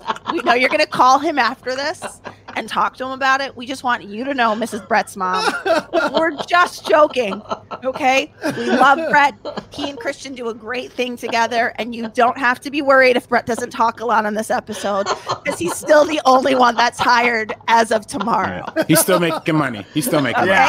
So just wanted to let you know. I love you. Okay, thank you. Is this the thing she complains about, that you don't talk enough on the shows? No, there's not a complaining. No. My mom is so worried because I was a kid that was picked on, and I do have she does remember me coming home with grass stains on my jeans and crying and stuff like that, and she knows I'm very sensitive, but also I think sometimes she forgets that I'm 46 years old and I can handle things. I love you, Mom. Also, you're a stand-up, and that's kind of the deal, to bust balls and get your own balls busted. That's kind of the exchange, because there's no stand-up who grew up in a very well-adjusted home. Well, maybe nowadays there are, but like not in the old days. There were no stand-up who grew up in well-adjusted homes and, you know, were really cool and didn't have any mental health stuff at all. Very level-headed people. The stand-ups don't exist. Like only now, like Seinfeld was the one that broke the mold on that, but everyone else is pretty fucked up. We lost RB3 on that one. You know. Mondays are back. Trash Panda, thank you, Rocha. Chico and the Man deserves more love. My dad's all-time favorite. And Wiley Todd, Alf, Ari from Entourage, and Jackson Chips from Sons of Anarchy. That's good stuff right there. That's good stuff. I like a comment. Okay. I like a comment here that just dropped in. I know it wasn't paid for, but like it said, Rokic hasn't watched Atlanta because every time he tries to Google it, it defers to Black Lana. So there you go. Shout out to that comment. That was a good comment. That's on Hulu. I don't know if that's on Hulu. I don't know if that one's on Hulu. I'm going to shoot that show. Oh, my God. I'm going to cast a guy named Donald Glover and have him pronounce that D. That's what I'm going to have him do. Now he's going to put Danny Glover in it. And it's going to be just a bunch of old guys. Wait, what is the relation between Donald and Danny Glover? Any? There's no relation. There's not. It's his dad. No. I made that mistake once. RB3 now. Anyway, let's move on. I know. Trust me, I know. Sweaty Ben Rainer. Hey guys, happy that Madness is back for today. My favorite TV characters are John Lockwood, Desmond Hume from Lost, and Walter White. Those are my favorite TV shows too. Breaking Bad and Lost. Love you guys, and thanks for the laugh you give us. Thank you, Ben. Yeah. Apache 2895. As much as I love characters, Walter White and Omar Little, Better Call Saul has propelled Kim Wexler and Mike Emantrout on my list. Just so sad I don't have BCS to look forward to on Monday nights. Did the finale just happen or something? Lucas J. Shashek with just a donation. Thank you so much, Lucas. I appreciate that. I love Lucas. Christian Alante. My recency bias says Mando and Baby Yoda. Some of my all-time favorites would be Tywin and Tyrion Lannister. Tywin Lannister for sure. I love Tywin Lannister. Yeah. William, the Man in Black from Westworld, and the Outlaw from the Schmoedown. Hey, thank you, Christian. There we go. Thank you so much. Back to back from Christian Alante. Would have loved to seen Jordan Bulls play Kobe Shaq Lakers. Kobe Shaq would have swept them easy. You're insane. You're insane. The Bulls would have ran rings around that team. Are you kidding? Know. That's tough. That is tough, but also I feel like I can't talk ill of the dead, so I can't even defend that the way I would like to. Oh man. Well, I definitely think that it'll be a lot closer of a competition than a lot of people are giving the credit for.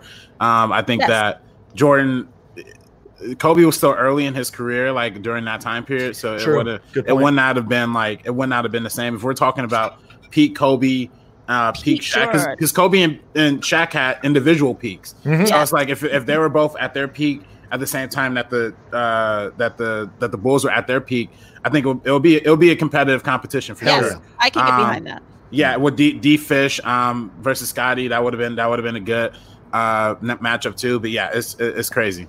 You can't just say Kobe Shaq Lakers without talking about which Kobe Shaq Lakers you're talking about. Who is the supporting cast? Is this the Rick Fox Kobe Shaq Lakers? Like which are you talking about? Because I mean, the Bulls were built to have outside shooters so that Jordan and Pippen can crash those rims. Weddington, Longley, all those guys were just meant as like safety valves to take up space, to clear space for them to, get to the basket quicker, get to the rim quicker, or bust out to Paxson or Kerr to bust shots, or Kukoc even. So don't discount that other players rather on the Pippen, Jordan Bulls. Those guys were great players. Yeah, Steve Kerr. Yeah, Steve Kerr. We were talking about it the other day, Rocco. Like they were saying, what about the LeBron Heat versus the Warriors with KD? The Warriors would have kicked the shit out of them.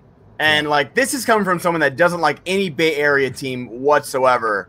But the Warriors with Kevin Durant would have beat the crap out of those Heat that barely won two finals. Yeah, people have been hating the Warriors for a long time, and I get it because they're dominant. Like, they became the new dominant team, and they kind of did it in a way that, a lot of people like the physical basketball. A lot of people like the tough, in the paint kind of style. So they kind of reinvented basketball in a lot of ways and changed basketball in a lot of ways that a lot of people aren't favorable to. I think it's interesting, the three-point shot, how big that became. Yes. But at the same time, it's like, it's undefeatable if you keep shooting threes and you keep hitting them the way Steph was, the way Klay Thompson were, even the way Draymond Green was hitting them and being one of the toughest defensive players of all time. Yeah. They're a tough team to beat. Yeah. Let me just chime in on this real quick. It was Dennis Haskins who played Mr. Belding, not. Appreciate you. Billions. Reynolds. James Olmos. Adama. The old man gave the show heart and soul. That makes it one of the best ever. I need to rewatch Battlestar Galactica. And then we got two Schmobots here. Oh, Jim Mason. I have a lot of favorite characters from TV shows over the last 10 to 20 years, but I don't think any of them would exist without Norman Lear pushing the envelope in creating Archie Bunker. Absolutely groundbreaking. Yeah. Have you guys been watching Norman Lear's Instagram in quarantine? No. He's the loveliest. It's a long story, but I'm gonna follow him right now. He does these breakfast talks where he's just talking about what he's breakfast with me, and he's 90 some years old. I have seen someone reposted that on my timeline. And he was like, that. I'm having my grapefruit, and he's like, I had a horny dream last night. And he talks about sex in your 90s. I mean, he's so delightful. Wow. Everybody go follow Norman Lear right now. He's doing a morning show too. Yeah, you're right. No, it's Ben Wellington, Michael J. Fox's character on Family Ties confused me as a kid since he was Marty McFly. Any favorite TV actors that went on to have a great film career? Kate, not all Glovers are related. Love you all. MJ's the GOAT. In my defense, Donald Glover and Danny Glover have very similar names. If somebody was like, there's Betty Crystal, you'd be like, that's probably related to Billy Crystal. Yeah. You know what I'm saying? Yeah. I'm just nuts. The Rocha, easy one for me. You too, which crystal is your favorite, Betty or Billy? Which crystal is for you? Yeah. The easy one is George Clooney. TV actors that went on to have a successful film career because coming from ER and Roseanne.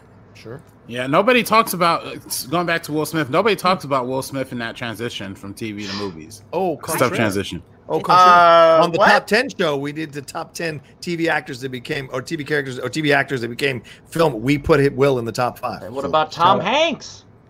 Yeah, Tom Hanks too from Bosom Buddies. Yeah, absolutely. Yeah. Oh, Demi Moore, Meg Ryan, both from soap operas. Well, Kay Robert Parker. Williams, we were just talking about. Yeah. Yeah. Brett. Robert Parker? Is that what he's saying? No, Kay Parker. Kay Parker. God damn it, Brett. Oh, or Robert Parker and Kay Parker related. What if Robert Parker is Kay Parker's grandson? That would be the greatest thing ever. That would be it. It's full circle. Full circle. We'd have to change his nickname, though. Uh-huh. Can you imagine if there was somebody out there with the last name B3? I'd be like, they must be related to RB3. There are plenty of butlers out there. There are definitely plenty of butlers. Seeing that around. All right, Trash Panda is the first. What's that funny, Rocha? What's that funny? What's that funny? I love RB3's vibe at home. What's your problem? Hey, don't attack the other person of color on the show. Yeah. Keep it down. Oh, it's confident. God. Brett, you and I can see ourselves out. Yeah. And today, half of him is not being in trouble right now. Buenos dias at SEN Live. And yes, PC, I'm getting all the Streamlabs right now. Don't worry. Oh, nice. We have a lot of Streamlabs, guys. I'm catching up on all of them. I promise I'll get to them. Ben, my Streamlabs, Ben. Yeah. Ben, you're only doing timestamps and engineering and reading our Streamlabs and super chats. I bet RB3's just loving it, just sitting back. Yeah. Just chilling over there. I'm at home. It's a good time. I love it. Good guys. Dick Bart Darrell's here on Streamlabs. Yes. Have to show love to the SEN crew. Now you guys can coin the slogan. SEN, we have Dick Fart Darrell. Oh, good. We were waiting for a solid T-shirt, and here it is. And huge Janus. Yeah, huge Janus. Souls Jair, 1999. Pretty good Larry David, Curb My Enthusiasm. There are Tad Brass accompaniment. Ah, yeah, the Curb music. Jesus or Geese, okay. Almal Farouk, a.k.a. Shadow King from Legion, was a great character in Oscar's Crazy Show. Oh, yeah. I haven't seen Legion. I hear nothing but good things about it. That's a great reference. Legion is that fire. Legion is that fire. I took a long break from Legion. I was invested from season 1 to season 2, and I kind of took a break through midway through season 2 or towards the end of season 2. But during this quarantine, I've been able to catch up and binge back and fully get complete back into it. And man, I remember when I watched the show when it first came out, it was one of the trippiest, most insane shows I've ever watched. Yeah. Noah Hawley is just so good at creating unique characters, interesting tones and vibes. And then this show is just like no exception. This is like probably to me personally, Legion's the greatest superhero show ever created. To me personally, so strong statement. Yeah, bro. I gotta shout out. I don't know. Like I can't say because I haven't seen it, but Noah Hawley, Fargo season 1 and 2 are some of the best television ever. And we've gone all over, and we have so many Streamlabs. But Patrick Wilson from season 2 of Fargo was going to be my next dramatic favorite TV character, right? Because the performance he gives and Ted Danson in that show, are amazing. But Billy Bob Thornton from season 1 of Fargo, people have brought it up a few times. Lauren Malvo is pretty great. Right. I did. Oh, good. Yeah. Oh, sorry. Go ahead, Rocha. No. I was just gonna say real quick. Rachel Keller on Legion doesn't get enough love for the work she does on that show too. As great as Dan Stevens is and Aubrey Plaza, they get all the headlines. But Rachel Keller, because she also did that season of Fargo as well. This is an actress that people need to be paying attention to. She is incredible. Which one is Rachel Keller? She's his love interest in Legion. And what about in Fargo? Because that's the show I know. She was the daughter of what's her name from Designing Women? Jean Smart's art. That whole character, the whole family. That was I think season 3 of Fargo. The whole family. She's the daughter in that family who gets it on with Bokeem Woodbine. Do you remember this season? Yes. Okay. Yeah. Once you said Bokeem, I knew exactly who you were talking about. Yeah, okay. Yeah. She is good in Fargo season 2. Yeah. I do want to say a lot of chat. Underrated actor, by the way. Very underrated. Very underrated. I do want to say that a lot of chat saying Watchmen over Legion. I actually do agree with that. Watchmen is 1 season, so it's a little It's a little tough. It's a little tougher to compare that to Legion, because Legion's had like 4 seasons. Yeah. So yeah, I would, or season 3 seasons and about to go into its 4th. But yeah, I mean, in terms of like what's better as one unit, definitely Watchmen. But as a thing that goes past 1 season, I definitely say Legion. Okay. Cool. Well, all right, guys, keep sending in your Streamlabs and Super Chats. I will get to them, I promise. Cheryl Dickpants. Oh, thank God. My favorite TV characters are Joey and Chandler. Best bromance ever. Okay, I got to argue about best bromance, because you got Turk and JD. You got Schmidt and Nick, and Winston is up there for me. You got Bunk and McNulty. Bunk and McNulty, absolutely. Yeah. You could even do Jim and Dwight, like a love-hate bromance. They end up, he ends up being his bestest mensch. Yeah, so I don't know about best bromance ever. And, Troy and Abed is obviously... Troy and Abed is my choice, yeah. Yeah. So I don't know. I respect Joey and Chandler, but I don't know if I call it the best bromance ever over there. Okay, I don't get the Friends thing. I get everybody loves it, but I just don't get. I don't know. I've only seen like 4 episodes. Right? Am I the only one? Okay. No, Rocha. I gotta tell you, I am lost about it. Can we start a Facebook group of all of us who don't get the Friends thing, and we just hang out with each other to deal with the onslaught of Friends lovers? I don't have Roxy Facebook. Would dox us. Oh, does Roxy love it? Oh, sorry, Roxy. Oh my gosh. She's a super obsessed fan. Yeah, I don't understand. I don't get it. Sheridan, you're the last one. Are you in or out on Friends? It's not that I don't get it. It just was not anything on my radar, and I don't think it's that funny. But I know people that have watched it like from front to back 3 times in a row. Yeah. Like that, I don't get. Yeah. SCN is officially over. Hate for Friends is on, baby. Let's go. Yeah. Straight up. I gotta. Yeah. Marvel Man Mike. In my opinion, there's no more influential character in sci-fi than Spock. Even ignoring the movies, if I must, his appearance across Star Trek, Next Gen, and Discovery are iconic, relatable, awesome, powerful, and an acting masterclass. Yeah. Live long and prosper. Okay. All right. I respect that. Yeah. PC, here it is, PC. What about your shows you hate and everyone seems to love? We just brought up Friends. I hate The Office. Also, hello, Kate, Brett, RB3, Bandit, and the Outlaw. Hi, PC. No. Can we get PC kicked out of the chat, please? That's something we seem to like to do every once in a while. Oh, no. Okay. PC, nah. PC's the homie. I know she is. Real quickly, besides Friends, what other show can you just not get behind that everyone is all about? I'm going to tell you right now. Oh. It's Curb Your Enthusiasm. What? Oh, heartbreaking. Hot take. It's a hot take. I don't like being uncomfortable, and that show makes me uncomfortable. So do you not like The Office either? I love The Office. I don't know how to tell you. I don't know how to explain the difference. I think it's that Michael Scott is an idiot unto himself, and Larry David is an idiot unto others. Okay. I don't know if that makes any sense, but so I'll go off the Larry David, and I'll say I've never really been a fan of Seinfeld. Wow! Yes. Wow! Okay. Yes, buddy. Yes. Wow. That's crazy. I just but these are two shows that'll most of them took place when I wasn't watching television really much anyway. So high school and college, I was hanging out and not really watching shows. We didn't even have televisions in most of our college dorm rooms. This was not the 50s. This was the 90s, but still we didn't. But yeah, Seinfeld to me is just kind of that's okay. Okay. Wow. I've tried so hard to watch Veep. So hard.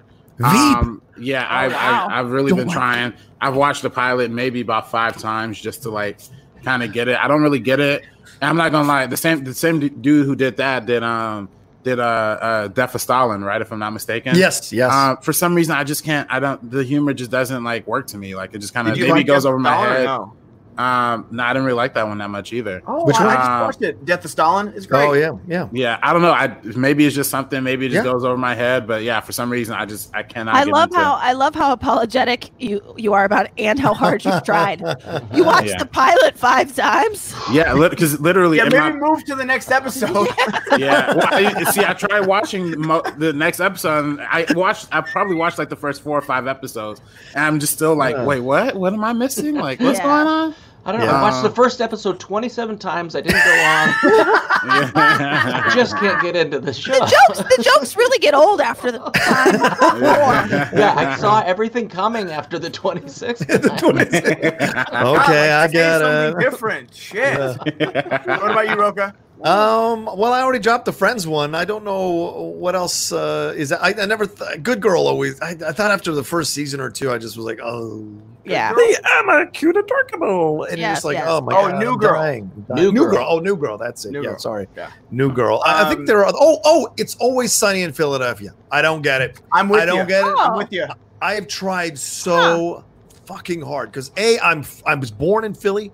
B, I respect that these guys came up with this thing from the ground up and became successful doing it. Danny DeVito being on the show. Everything says I should like this show. Even like the actress who shows up in random character roles on shows. I might even watch that Quibi show of hers because I like her. I just, for whatever reason, don't gravitate. I've tried so hard. Even watched that pro wrestling episode. It didn't do anything for me. So I don't know. I just Always Sunny. I just don't get it. Caitlin Olsen's like my true north. There she is, Caitlin Olsen. That's her. So when people have told me before, they're like, "You remind me of Caitlin Olsen." I'm like, "I will tongue kiss you now." It's like the best compliment. Yeah. Mine is probably I had it. Oh, Big Bang Theory. I don't know how that show lasted for so long. Yeah. They don't even get their nerd stuff right. Like the things they nerd about are not even right. Yeah, they're just like this clip. Yeah, there's this clip where it's like, oh, we got to play on the Battle of Middle Earth to get the One Ring, and Harry Potter will be there. And there's like a laugh track, and the pod's like, "Where's the joke? You just said stop. Where's the joke?" Look at Josh. I get where RB3 is coming from. I'm trying watching shows he doesn't like. Took me 2 or 3 times to get through Parks and Rec season 1, and about the same for Avatar: The Last Airbender, and now both are my favorites of mine. Mm-hmm. Oh. It is weird, though, that both Parks and Rec and The Office have terrible season 1s. You can skip season 1 of the Parks and Rec and just pick up season 2. You never need season 1. Especially because they were trying to make Leslie Knope Michael Scott 2.0, and then she's completely different the rest of the season. A more evil Michael Scott too. A more evil Michael Scott, and that was the worst. That was the worst thing they could have done for her. Yeah, yeah. Agreed. All right, getting back to Streamlabs real quick, guys. Thank you so much for that one, Lucas. But maybe move on from the pilot there, RB3. Watch episode 2 or 3. I did watch episode I watched up to episode 5. I still can't get it. Okay. Parzival the Rapper, Chandler Bing, Itachi from Naruto, and Darius from Atlanta are definitely among my favorites. Cheryl Dickpants is back. Also have to throw a shout out to NPH and How I Met Your Mother. Bad final season, but good show. Embrace Your Geekness. My favorite show of all time is Lost. I would have a hard time picking one. Probably between John Locke and Ben Linus. I would also consider Desmond Faraday, Kate and Jack, Charlie Sawyer. Guys, where are we? Oh, is that a line from Lost? Since they're lost, guys, where are we? Guys, where are we? We have to go back. We're lost. We have to go back. We gotta go back. Tom Cruise's cousin is on that show. Yes, William Mapplethorpe. Yeah. Who did he play? Alex M. Creep. Sorry. Yeah, he did play creep guy. Alex M. I sat through 3 seasons of Doctor Who for my girlfriend, and I had to tap out. I can't stand it. I agree with you. I agree with you on that one. But my roommate loves Doctor Who, and I've tried to sit down and just watch an episode. I'm like, I can't. I can't do it. Yeah. It's an acquired taste. It's an acquired taste. Can you guys? I just want to go back to The Sopranos. I think. Real quick. Of course you do, Kate.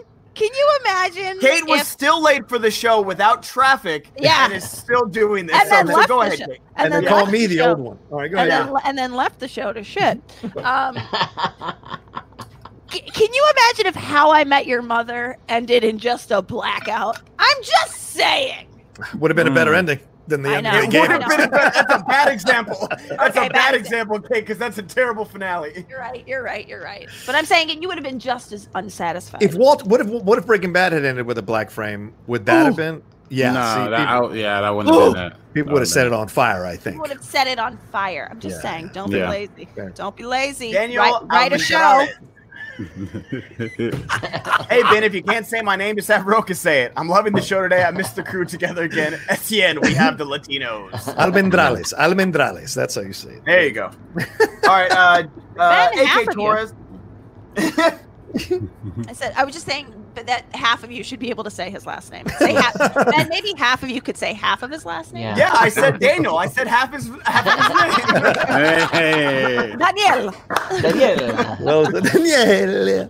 AK Torres, you only got to fuck up once, be a little slow, be a little late, just once, and how you isn't going to never be slow, never be late. You can't plan for no shit like that, man. It's life. Avon Barksdale. Nice.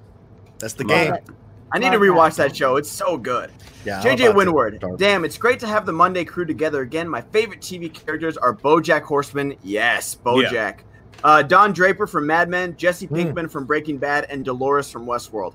I'll go off Big Bang because I feel like that's really easily hateable. I can't get into Mad Men. I cannot do it. Wow, really? I have tried Mad Men and I can't do it. I think it was very novel at the time, like a period piece that showed sort of the edginess of the of that time. Mm-hmm. But I do imagine that because there's so many shows that are tackling that same, like there's like Marvelous Miss Maisel. I feel like period shows are no longer that novel. I think I could understand why it wouldn't be, like if you just started watching it now, I could understand why you'd be like, this isn't that special. Also, like RB3 RB3 said about Weeds or about Shameless, like I feel the same way about Mad Men. Is an easily bingeable show. For an hour long show, you can binge the hell out of Mad Men because it's an hour long show. But you can tear through that thing. That's how I caught up to season 4 was just ripping through all three seasons in like a week. It was so easy to get through it. But I get it. Like what you said, Kate, could just be a period situation where people like it feels outdated. Like go back and watch any episode of Entourage now. You're like, ooh. Oh, this doesn't feel right anymore. It doesn't age well at all. It's tough. It doesn't. Entourage was like my college show. Yeah. Man, does it not do well. It doesn't age well, but I still love it. Like I can still watch it. Like I literally binged it all in like 20. Because I watched the last couple of seasons as they aired. Mm-hmm. But I never saw the full thing, but I watched all of it, binged it right before the movie came out. And even though, it doesn't hold up well, it's still hilarious. Well, Ari Gold is definitely a top-tier character because he's just ridiculous. Yeah. Well, and they use the same template for Silicon Valley and for Ballers. It's the exact same thing. Put them into a corner, and then somehow some miracle saves them, and let's see what happens next season. It's just like, Do you hate Silicon Valley? Yeah, I hate Silicon. I don't hate it. How's the word? The last two seasons, I was like, this again? I agree with you. TJ Miller, I realized like he's not a great person, but once he left the show, it really changed. It really, really changed. Yeah. But I agree with Rocha because I think I know. Well, maybe I'm not saying what you're saying, but it's like. There's an obstacle. They think they're going to get around it. Mm-hmm. Oh, then a different obstacle waylays them from that thing, and then they end up on top going into the next. And then how many times did Vinny go bankrupt in Entourage? Well, same thing in Ballers, right? How many times is The Rock about to lose that agency, and then someone out of nowhere goes, "I'll invest in you"? What? I'm so sorry. I have some special guests coming. But it's okay. I don't know if they're here yet. I'll let you know when they're here. I thought that was another term for happening to take a shit again. Yeah. A special guest today on my show.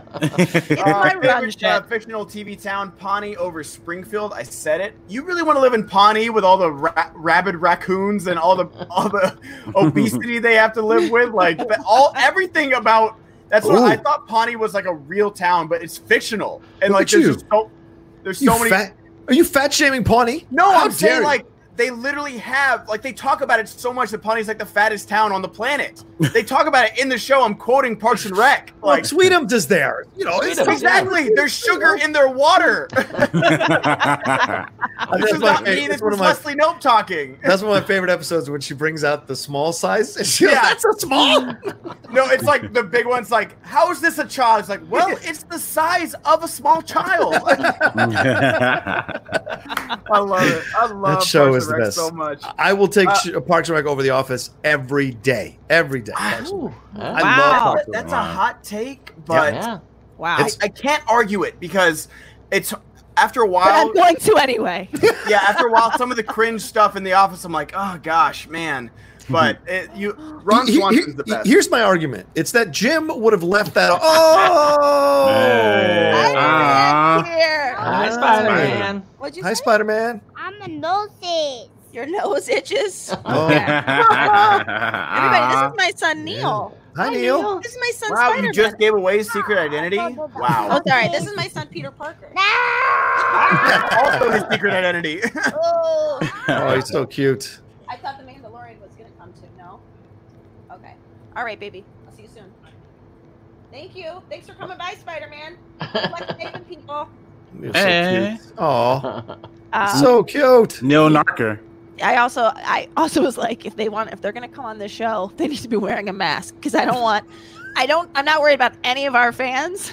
Oh, there he is. Mandalorian's here. Oh, hey. Hi, Babaloo. You want to say hello? You say hello. Look how dirty your hand is. Were you digging in the dirt? What, Dada? No. You put it right on the mic, too. I like that. It's good. Yeah. Want to sing for that? What do you want to say? Can you say? Go, geek. Oh, nice. Can you say Outlaw Nation? No. Can you say tune in to Game Time earlier today at 2 p.m.? Say listen to the Meaning Up podcast. Oh, subscribe to the Meaning Up podcast. Oh. He's just breathing into it. Okay, very good, James. All right, sweetheart, thank you so much. Bye, honey. See you soon. Bye. You don't want to go. I don't want to go. No. Okay, I'll be out soon. Who's that not wearing a mask? Hey, Dickie, come say hi to the people. Come here. They said who's out there. Congrats on your show, man. Congrats on your show. That's very nice. He says thank you. Let's hope it happens. Oh, my God. I love someone calling you out going, that's not the Mandalorian. Get a life. I know we took a stormtrooper mask and we colored it silver and then I put a black streak down the middle. But it's good. He's been wearing it so long. Listen, it's scratched off. My daughter's Elsa costume was a Cinderella costume that had some adjustments. Okay, we all have to make sacrifices. That's a fair point. All right, where are we at, Ben? We have 15 minutes left of the show, or a little more, maybe. I mean, does anyone have a hard out today? I know. We're talking about your show at 2:00. I do. Okay. Like, what do you think? 12:30? 12:30 the latest? 12:30 latest. 12:30. I will probably have to bounce at noon if we're being honest. Okay. Because I need to tag Dickie out so he can finish up his outline. Gotcha. All right, Casey Von Poland. In my opinion, Laura Palmer from Twin Peaks is one of the greatest TV characters, even though she isn't alive during the show. She's the life force of the series. Every character's been affected by her somehow, and we learn more about her than most alive characters. That's also one I haven't gotten into is Twin Peaks, but I hear amazing things about it. Yeah, David Lynch. Yep. Tim Sim. If we're looking at animated characters, my favorite all-time is Kevin Conroy's Batman in the animated series. That's a good one. Keelix, my favorite TV character is Thomas Magnum, played by Tom Selleck from my all-time favorite show, Magnum P.I. I love it if he was like, Simon and Simon. Wait, what? Yeah. Mark Fitzpatrick, Kate, if you get a VPN, you can log into the Irish Netflix that has The Last Dance episode available as they air. No. Also, my fave characters are the Man in Black from Westworld and Leslie Knope from Parks and Rec. Those are two good ones. Mm-hmm. Yeah. I'd love an Irish entrance. Yeah. We're going to talk about the Chicago Bulls. 1997 to 1998. I'm familiar with the Irish goodbye, as Brett knows. That's right. After the draft, I was like, bye. Oh, yeah. I'm an expert Irish goodbyer. Yeah. Hey, Rocha, can we get a movie talk reunion show? I would lose my mind over that. Sure, if I can cast it. Yeah, that's all I'll say. That's all I'll say. I love the movie talks that me, you, and Andres are on. Rocha. Hell yeah, those were a blast. Yeah, people. When you don't take it seriously, guess what kind of fun you can have. All right, go ahead, man. Yeah. Wow. Titus Pullo and Lucius Verendas from Rome says spinning art. I never watched Rome. I hear good things though. Rome is great. Rome I think there's only two seasons. Oh yeah, okay. Seconds. Well, they tried halfway through the second season. They didn't say they canceled the show, so they had to, while they were shooting it. So they had to truncate a third season into the second half of the season, and it really shows. Yes. But the first season is exceptional. Yeah, I agree. Yeah. I loved that show. Yeah. Keelix. Some of my other favorites are Dana Scully and Fox Mulder from The X-Files, Captain Kirk, and Jerry Seinfeld. Those are all good ones. Good one. Kirk was my third one, yeah. Sebonius, Sergeant Brad, Iceman Colbert, Generation Kill. I remember that show. Shepherd Book, Firefly, Dr. Gaius Baltar, Battlestar Galactica, and Ron Swanson, Parks and Rec. Ron's the best. Andre Arroyan, George Costanza is one of the best characters ever. Some of my other favorites are the janitor from Scrubs, Kanan Jarrus, Eddard Stark, Sean Spencer from Psych, Zap Brannigan from Futurama, and Charlie from Always Sunny. Oh, Zap Brannigan! Zap Brannigan is the best William Shatner impersonation ever. Okay, cool. Thank you for that response, everybody. I really appreciate the banter. You. I appreciate. Yeah. Appreciate. Yeah, there we go. That's the show right here, baby. Let's do this. I was just gonna agree with the janitor from Scrubs, but janitor's good. I like the janitor. He's very underrated. Tim Sim, FYI, T-Lou 2 got its pivotal scenes leaked by an unhappy employee. Many fans got angry of what happened without knowing the full story. It's being released early digitally this June as a result. What's T-Lou 2? TLOU. I don't know. Can someone in chat? The Last of Us 2. The Last of Us 2. Oh no! No! Okay. Wow! Oh, wow! Gosh. That's why you treat your employees well, even the ones down there testing it, because if you don't, they have no problem screwing a large company over. Yeah. Can we talk about how fun it is to see Tim Sim? We've heard Tim Sim's name for so long, and I'm finally seeing him. Sim. Yeah. Hi, Tim Sim. Tim Sim. Tim Sim. Gosh, I hope I don't get those spoilers. And best TV character, it's that Lava Fairy R2 unit with arms. Rest in peace, his little droid, just doing his job. Wait, is that the best bromance ever? R2-D2 and C-3PO? Oh, gotta be. You feel like it's in the running. That's pretty good. I feel like more than Han and Chewie. It might even be better. Yeah, I don't know. It might even be better than Mahershala Ali and Viggo Mortensen in Green Book. It just might be better. Just might be. That's a tall order, RB3. That's a tall order. That damn movie. Viggo Mortensen showed him how to eat fried chicken. Like, I mean. I can't. I imagine being a critic who thought that. Never mind. Go ahead. Bert and Ernie? I mean. Oh, wow, yeah. Bert and Ernie, yeah. Oh, yeah, Bert and Ernie. We didn't say gay couples, Brett. We said best romance. I was going to say it's a waving emoji. I don't know why it's not showing up here. Okay. Garth Harkness McMurray, Andre Brower as Frank Pemberton in Homicide: Life on the Street. David Simons, series Before the Wire. Yes. Peter Falk as Columbo, Tom Baker as the Fourth Doctor, Michael Chiklis as Vic Mackey, MacGyver, Tyrion Lannister, and George Bean, a.k.a. Mr. Wiggly in the Guild. Thank you. I will say I looked up because I did a marathon of Doctor Who when I was a kid that MTV had it, and the Fourth Doctor, I had to look it up, was the one that I enjoyed a lot. He had a big scarf, curly hair. That's Tom Baker. Yep. Yeah, that was, of any of them that I watched, I think that was the one. If you want to get into Doctor Who, which I'm not into as much as I was at that point, I tried to do it with my son. Don't go to the first black and white ones. Nope. That's probably not the best way to get into that series. He's a cantankerous old fool. You don't want that. Baker is where you start, and then you can jump right into Tennant and Matt Smith and skip everything else before. And I know people are going to get crazy, but that's really the way to do it. Yeah. Yep. Period. How does that feel? How does that feel, Rocha? And what did you guys think like of my character on the Guild? Yeah. It felt like four of our fans. Going to be my third pick was going to be my favorite character was the one that Brett played on the Guild. Brett, sorry. I believe it's on Netflix. If anybody, I mean, Netflix on the Guild. That's my favorite character. Do you still get residuals, Brett? Do you still get residuals? I actually got 4 residual checks the other day that added up to $13.74. I love that you said that.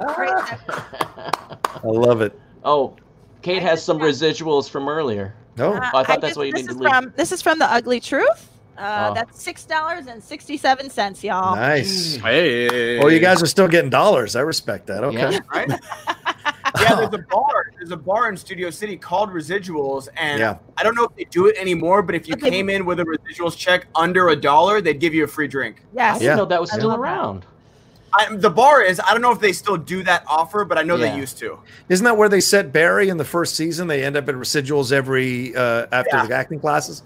Well, by the way, that was gonna be one of my characters, Barry. Oh, yeah, it's so good. We just rewatched all 2 seasons over 3 days, and that show is so damn good. And NoHo Hank is the best. I'm totally biased. I'm totally biased about Anthony Carrigan, but I think NoHo Hank is that show. He's so good. I love him. Oh, Lucas. Yeah. Lucas Schilling for call to action. Nice, nice. Love it. Bobby Gucci. Oh, yeah. Well, Punch the Fart Box is back. Some of my favorites are Sandy and Seth Cohen from The OC. Mm-hmm. Good stuff. Oh. Michael Kelso, George Costanza, Darius from Atlanta, Al Bundy, Frank Romano, Omar, and Marlo from The Wire. Marlo. I haven't Rick Grimes from The Walking Dead, Rustin Cole from True Detective Season 1, and Gus from Psych. Yeah, we haven't talked True Detective. Both McConaughey and Harold. Great. That's another duo right there. They didn't like not a bromance. They hated each other. Oh, while they were working on the film? On the show? No, just from characters. Oh, right. They don't like it. Yeah. Memo from MX, love to see the Monday crew back. For me, 2 great comedy characters are Phoebe from Friends and Samantha from Sex and the City. Keep it safe, guys. Yeah. Never watched that. By the way, Sex and the City, damn good show. I'm going to say that. I haven't watched Sex and the City. I got forced into watching that 3-hour piece of shit. Oh, that movie. Oh, the movie. Yeah. Review and play 23. Sean Spencer from Psych, JD from Scrubs, and Michael Weston from Burn Notice. All great characters that I'd love to see. They aren't the typical macho characters either. They allow themselves to be vulnerable and comfortable with who they are. Mm. Yeah, it's very true. I never saw Burn Notice, but I like that lead actor. He's good. Jeffrey Donovan. Yeah, and he's in Fargo Season 2. Dude, you can't even mention I thought you were saying Jeffrey Dahmer. I was like... Best. Wow. In another life. In another. Hey, take that. That's enough for chill to action. Take that down. That's enough. Not necessarily chill to action, but Tom Dagnino. That was That's really why. Put the $20 one. Then we'll leave it up longer. What? Good morning, crew. I realize I've loved the old grumpy uptight characters in sitcoms, so I love Red Foreman from That '70s Show, Ron Swanson from Parks and Rec, and Raymond Holt from Brooklyn Nine-Nine. Honorable mention, round 4 Rocha from MTS. Oh, that's good. By the way, Ron Swanson is my spirit animal. That is there's no character ever written in TV that I felt such an affinity for and was like, I would like to be him in my life. I wish I could be him in my life because everything about him. Good old turf and turf. Love that. Right. No, bring me all the bacon and all the eggs you have. I would totally go to a strip club if it had the best breakfast buffet every single time. Absolutely. Now, what you heard me say is bring all the bacon and eggs, and I feel like you just mean bring a lot. Bring me all the bacon and eggs you have. For one of your Schmoedown entrances, you just need to walk up to the desk and like have a note that says, I can do what I want, Ron Swanson. Don't worry, I have a permit. I can do whatever I want. I will absolutely the last year I do Schmoedown, I'll probably cosplay for every entrance. It would really come out as Ron Swanson with the thing tucked in and the mustache. Oh, yeah, you got to go to the Tiger Woods after he has the red polo. Or the kimono, with Tammy. Yeah, yes, with the braids. Keelix, a character that doesn't get enough love, and another one of my favorites is Frasier Crane, played by Kelsey Grammer. Oh yeah. Between Cheers and Frasier, played Frasier for 20 years. His brother Niles, played by David Hyde Pierce, was so good too. Frasier's awesome. Yeah. PC, Lou Steel Ball's so great. Jay Scott says, Jan Brady never gets enough love. It's always Marsha, Marsha, Marsha. RB3, you don't understand that, but laugh at it, okay? Does that laugh? That's funny. That's just white person laugh. Oh, white TV. Josh Barnett, not able to watch live. But Chuck Bartowski is the single greatest TV character ever. Also, Dan Rydell from Sorkin Sports Night is an underrated gem. Yeah. And Josh Charles is the best. Yeah, yeah, that was a great show. Yeah. I think no one suggested. Oh, go ahead, Sheridan. Go ahead, sorry, Brett. Oh, no, it wasn't anything poor. I was just saying I was leaning in to hear you better, but I have headphones on. That was just kind of an old man. I was like, this is also this is video. I'm still doing the show every day. That's why.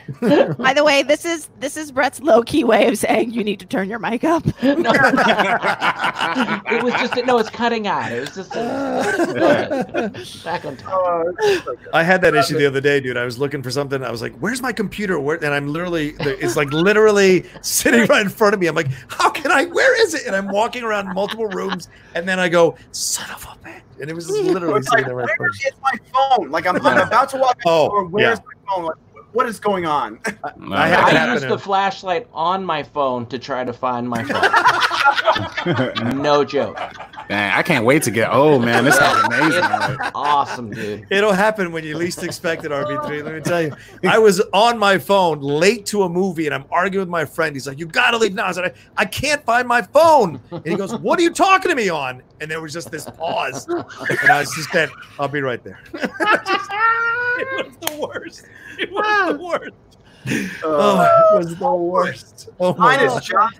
And John, since you're a Liverpool fan, how do you think Stevie G is doing at my Rangers? I think he's doing fine, and he'll be managing Liverpool once Klopp moves on, guaranteed. There you go. That's your answer. Awesome. Period. Brendan Gallagher. One of the funniest characters, I think, is Leon from Curb Your Enthusiasm, and underrated show and characters Liv Moore from iZombie. Great show. I've never watched it. Leon's great, man. That's my boy, JB Smooth. That's what I'm talking about. No.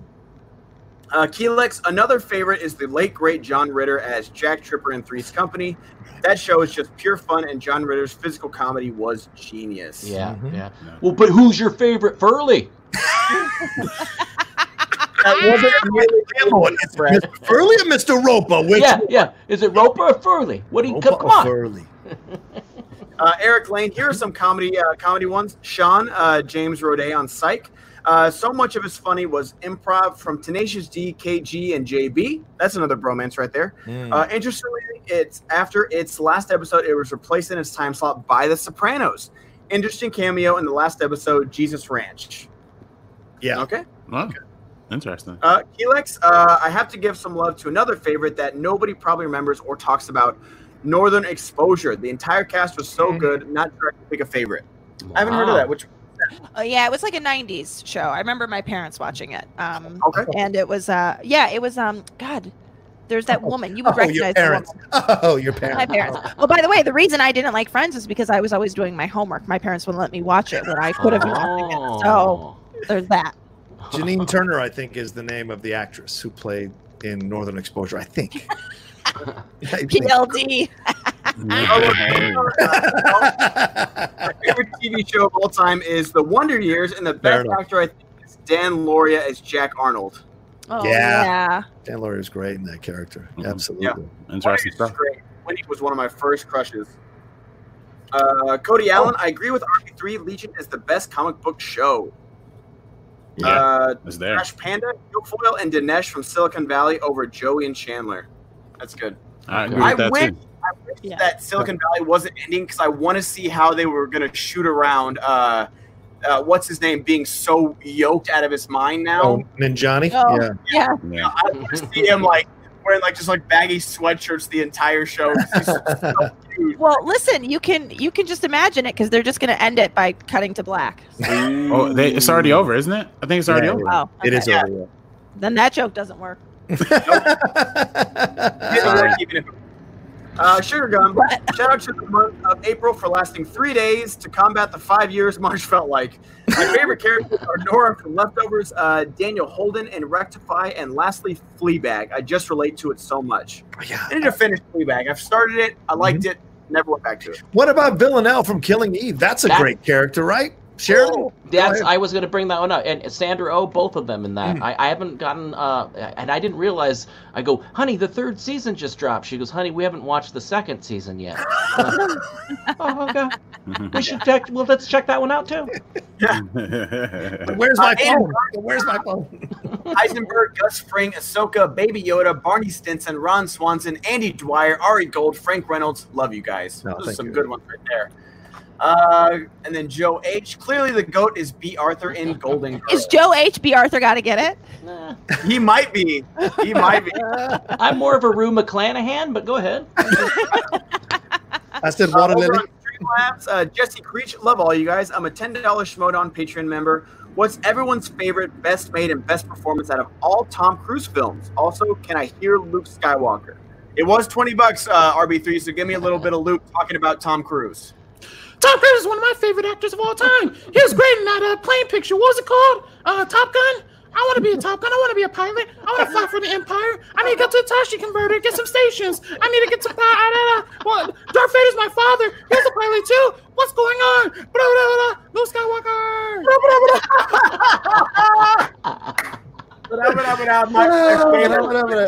That's it. I have to bounce off. Okay. But I will say I love Tom Cruise in Tropic Thunder. Yes. Oh, absolutely. I love you all. This was so much fun. Thank you, Kate. Bye, Kate. Bye. Love you. I love you all. I love you all. Goodbye. Bye, Kate. Bye, Kate. There goes Kate. And then Lucas, great job continuing to act and pay for the action tonight with Tom Dagnino PLD, but you forgot to modify the cents for Ben's benefit. Oh, yeah, the 69 cents for me. Thank you so much, Lucas. Imagine if you fools pulled your money together. You could do a $20 donation, stay up a little bit longer. Anyway, all right, let's keep going. Please give Dark on Netflix a try, okay? Oh, it's just hard to weed through the swamp that is Netflix. Like, there is good stuff in there, but it's hard to, like, pick out what's good. Yeah. And it's crazy, like, I remember even after Tiger King, like it was like a week before Tiger King, like you saw people tweeting about it. I still just searched for it. It wasn't even on the front page or anything. Like they didn't even know it was going to blow up or anything like that. All right, we got a few more Streamlabs. Let me head over there. Okay. We got Luke Skywalker, SAS Edit 82. Favorite TV characters, Jack Bauer, Tony Almeida, House, Raylan Givens, Boyd Crowder, Mulder and Scully, Sidney and Jack Bristow, Arvin Sloan, best TV villain ever. Yes. Who's Arvin Sloan from? Alias. Alias. Okay, gotcha. Jack Shepard, John Locke, Ben Linus, Carrie Matheson, and Saul Berenson, John Reese, and Finch. That is a list right there. Yeah. Wow. All right, we got a few more, then we're going to head out of here, guys. Okay. Peggy Gubbins, just a friendly heads up, about 2 hours ago, Josh Gad released a Zoom reunion that he hosted with the cast of The Goonies on his YouTube channel. Oh. I know what I'll be watching after the show now. Not me. Goonies is one of those things where I might like just dig my heels in the earth and never watch because I don't think I'm gonna like it because it's like I'm not a kid. I'm missing anything. You're not missing anything. I'm not missing anything. I love Brett RB3. Have you guys seen The Goonies? I have. I loved it. I mean, yeah, it's not my time, but Brett, you could probably speak more to it. Yeah, I mean, I probably was the same age as them. I don't know when it came out, but I was probably that I was with them on that journey. Sorry. And that's the thing is that, like, I'm not saying, like, oh, I'm not a kid, I'm not going to like it. But you have to grow up with The Goonies to feel like truly appreciate it. And I wish I would have watched it as a kid, honestly, but I just never did. Yeah, it was 85. Yep. And by the way, Cody, for the call to action people commenting, I was just ball busting. I get it. Yes, you're big donators. I get it. I don't want to get it. Yeah, all right. He's chiming in already. Never complain about ball busting, okay? Yeah, please. Cody Allen, love Bill Hader, but Hank is the best part of Barry. He really is great. Yeah. I don't know. I still love Bill Hader more, though. Like, Bill Hader is just so good. He's a great actor on that show. He is. I can't, like, that is my most anticipated season for season three for Barry is I can't wait.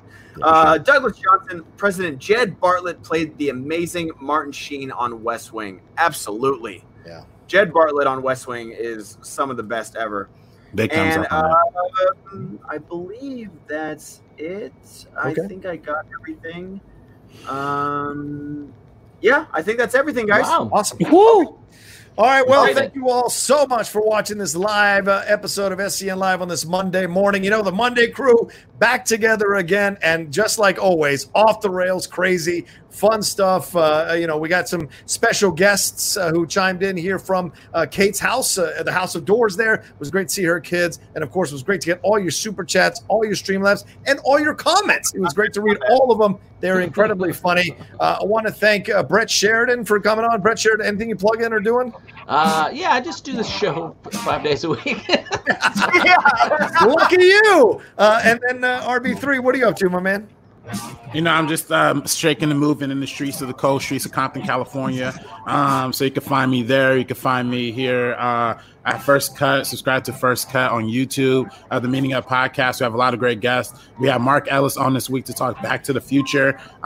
We have Paulo Yama coming on this coming up week. Former Schmoedown champion, Drip Drip, Swag Squad. And then we also going to be having Danny Fernandez on too. I hope I can say this, John Rocha. Yeah. We're going to have you on very soon as well. So we have a great bevy of guests that's going to be lining up for the Meeting Up podcast. So make sure you subscribe. Give us a like and a review on Apple Podcasts and all across the board. There you go. Ben Goddard, what do you got, brother? Today at 4:30 p.m., me and Sabrina Ramirez are going to be doing our cocktails and casting for Scott Pilgrim vs. the World. I posted a Twitter video on how to make our cocktail, the Moon Margarita, so make sure you guys check that out. And then all other stuff, twitch.tv/TheBenGoddard. I've got blind spots on Thursday, Sunday coffee. So I'm everywhere, guys. I'm everywhere, just like I'm trying to hustle like Rocha does. Yeah. You can find me at The Rocha Says on Twitter and Instagram. Of course, my YouTube channel, youtube.com/JohnRochaSays. Go and get involved in that, and my Patreon as well. All new shows coming down for that, patreon.com/JohnRocha. But today, 2 p.m. PT, game time. I got Jay Washington, and I got Winston Marshall stopping by. We're going to talk about the NFL draft. Jameis Winston possibly going to the Bucks, and a bunch of other stuff as well, including reviewing The Last Dance episodes 3 and 4. But this is SEN Live, and this is where you need to be subscribing. You need to be donating your Patreon, joining all the tiers they got going on there. Take a look and get involved, and we'll talk to you next time on a brand new episode of SEN Live. Take care until then.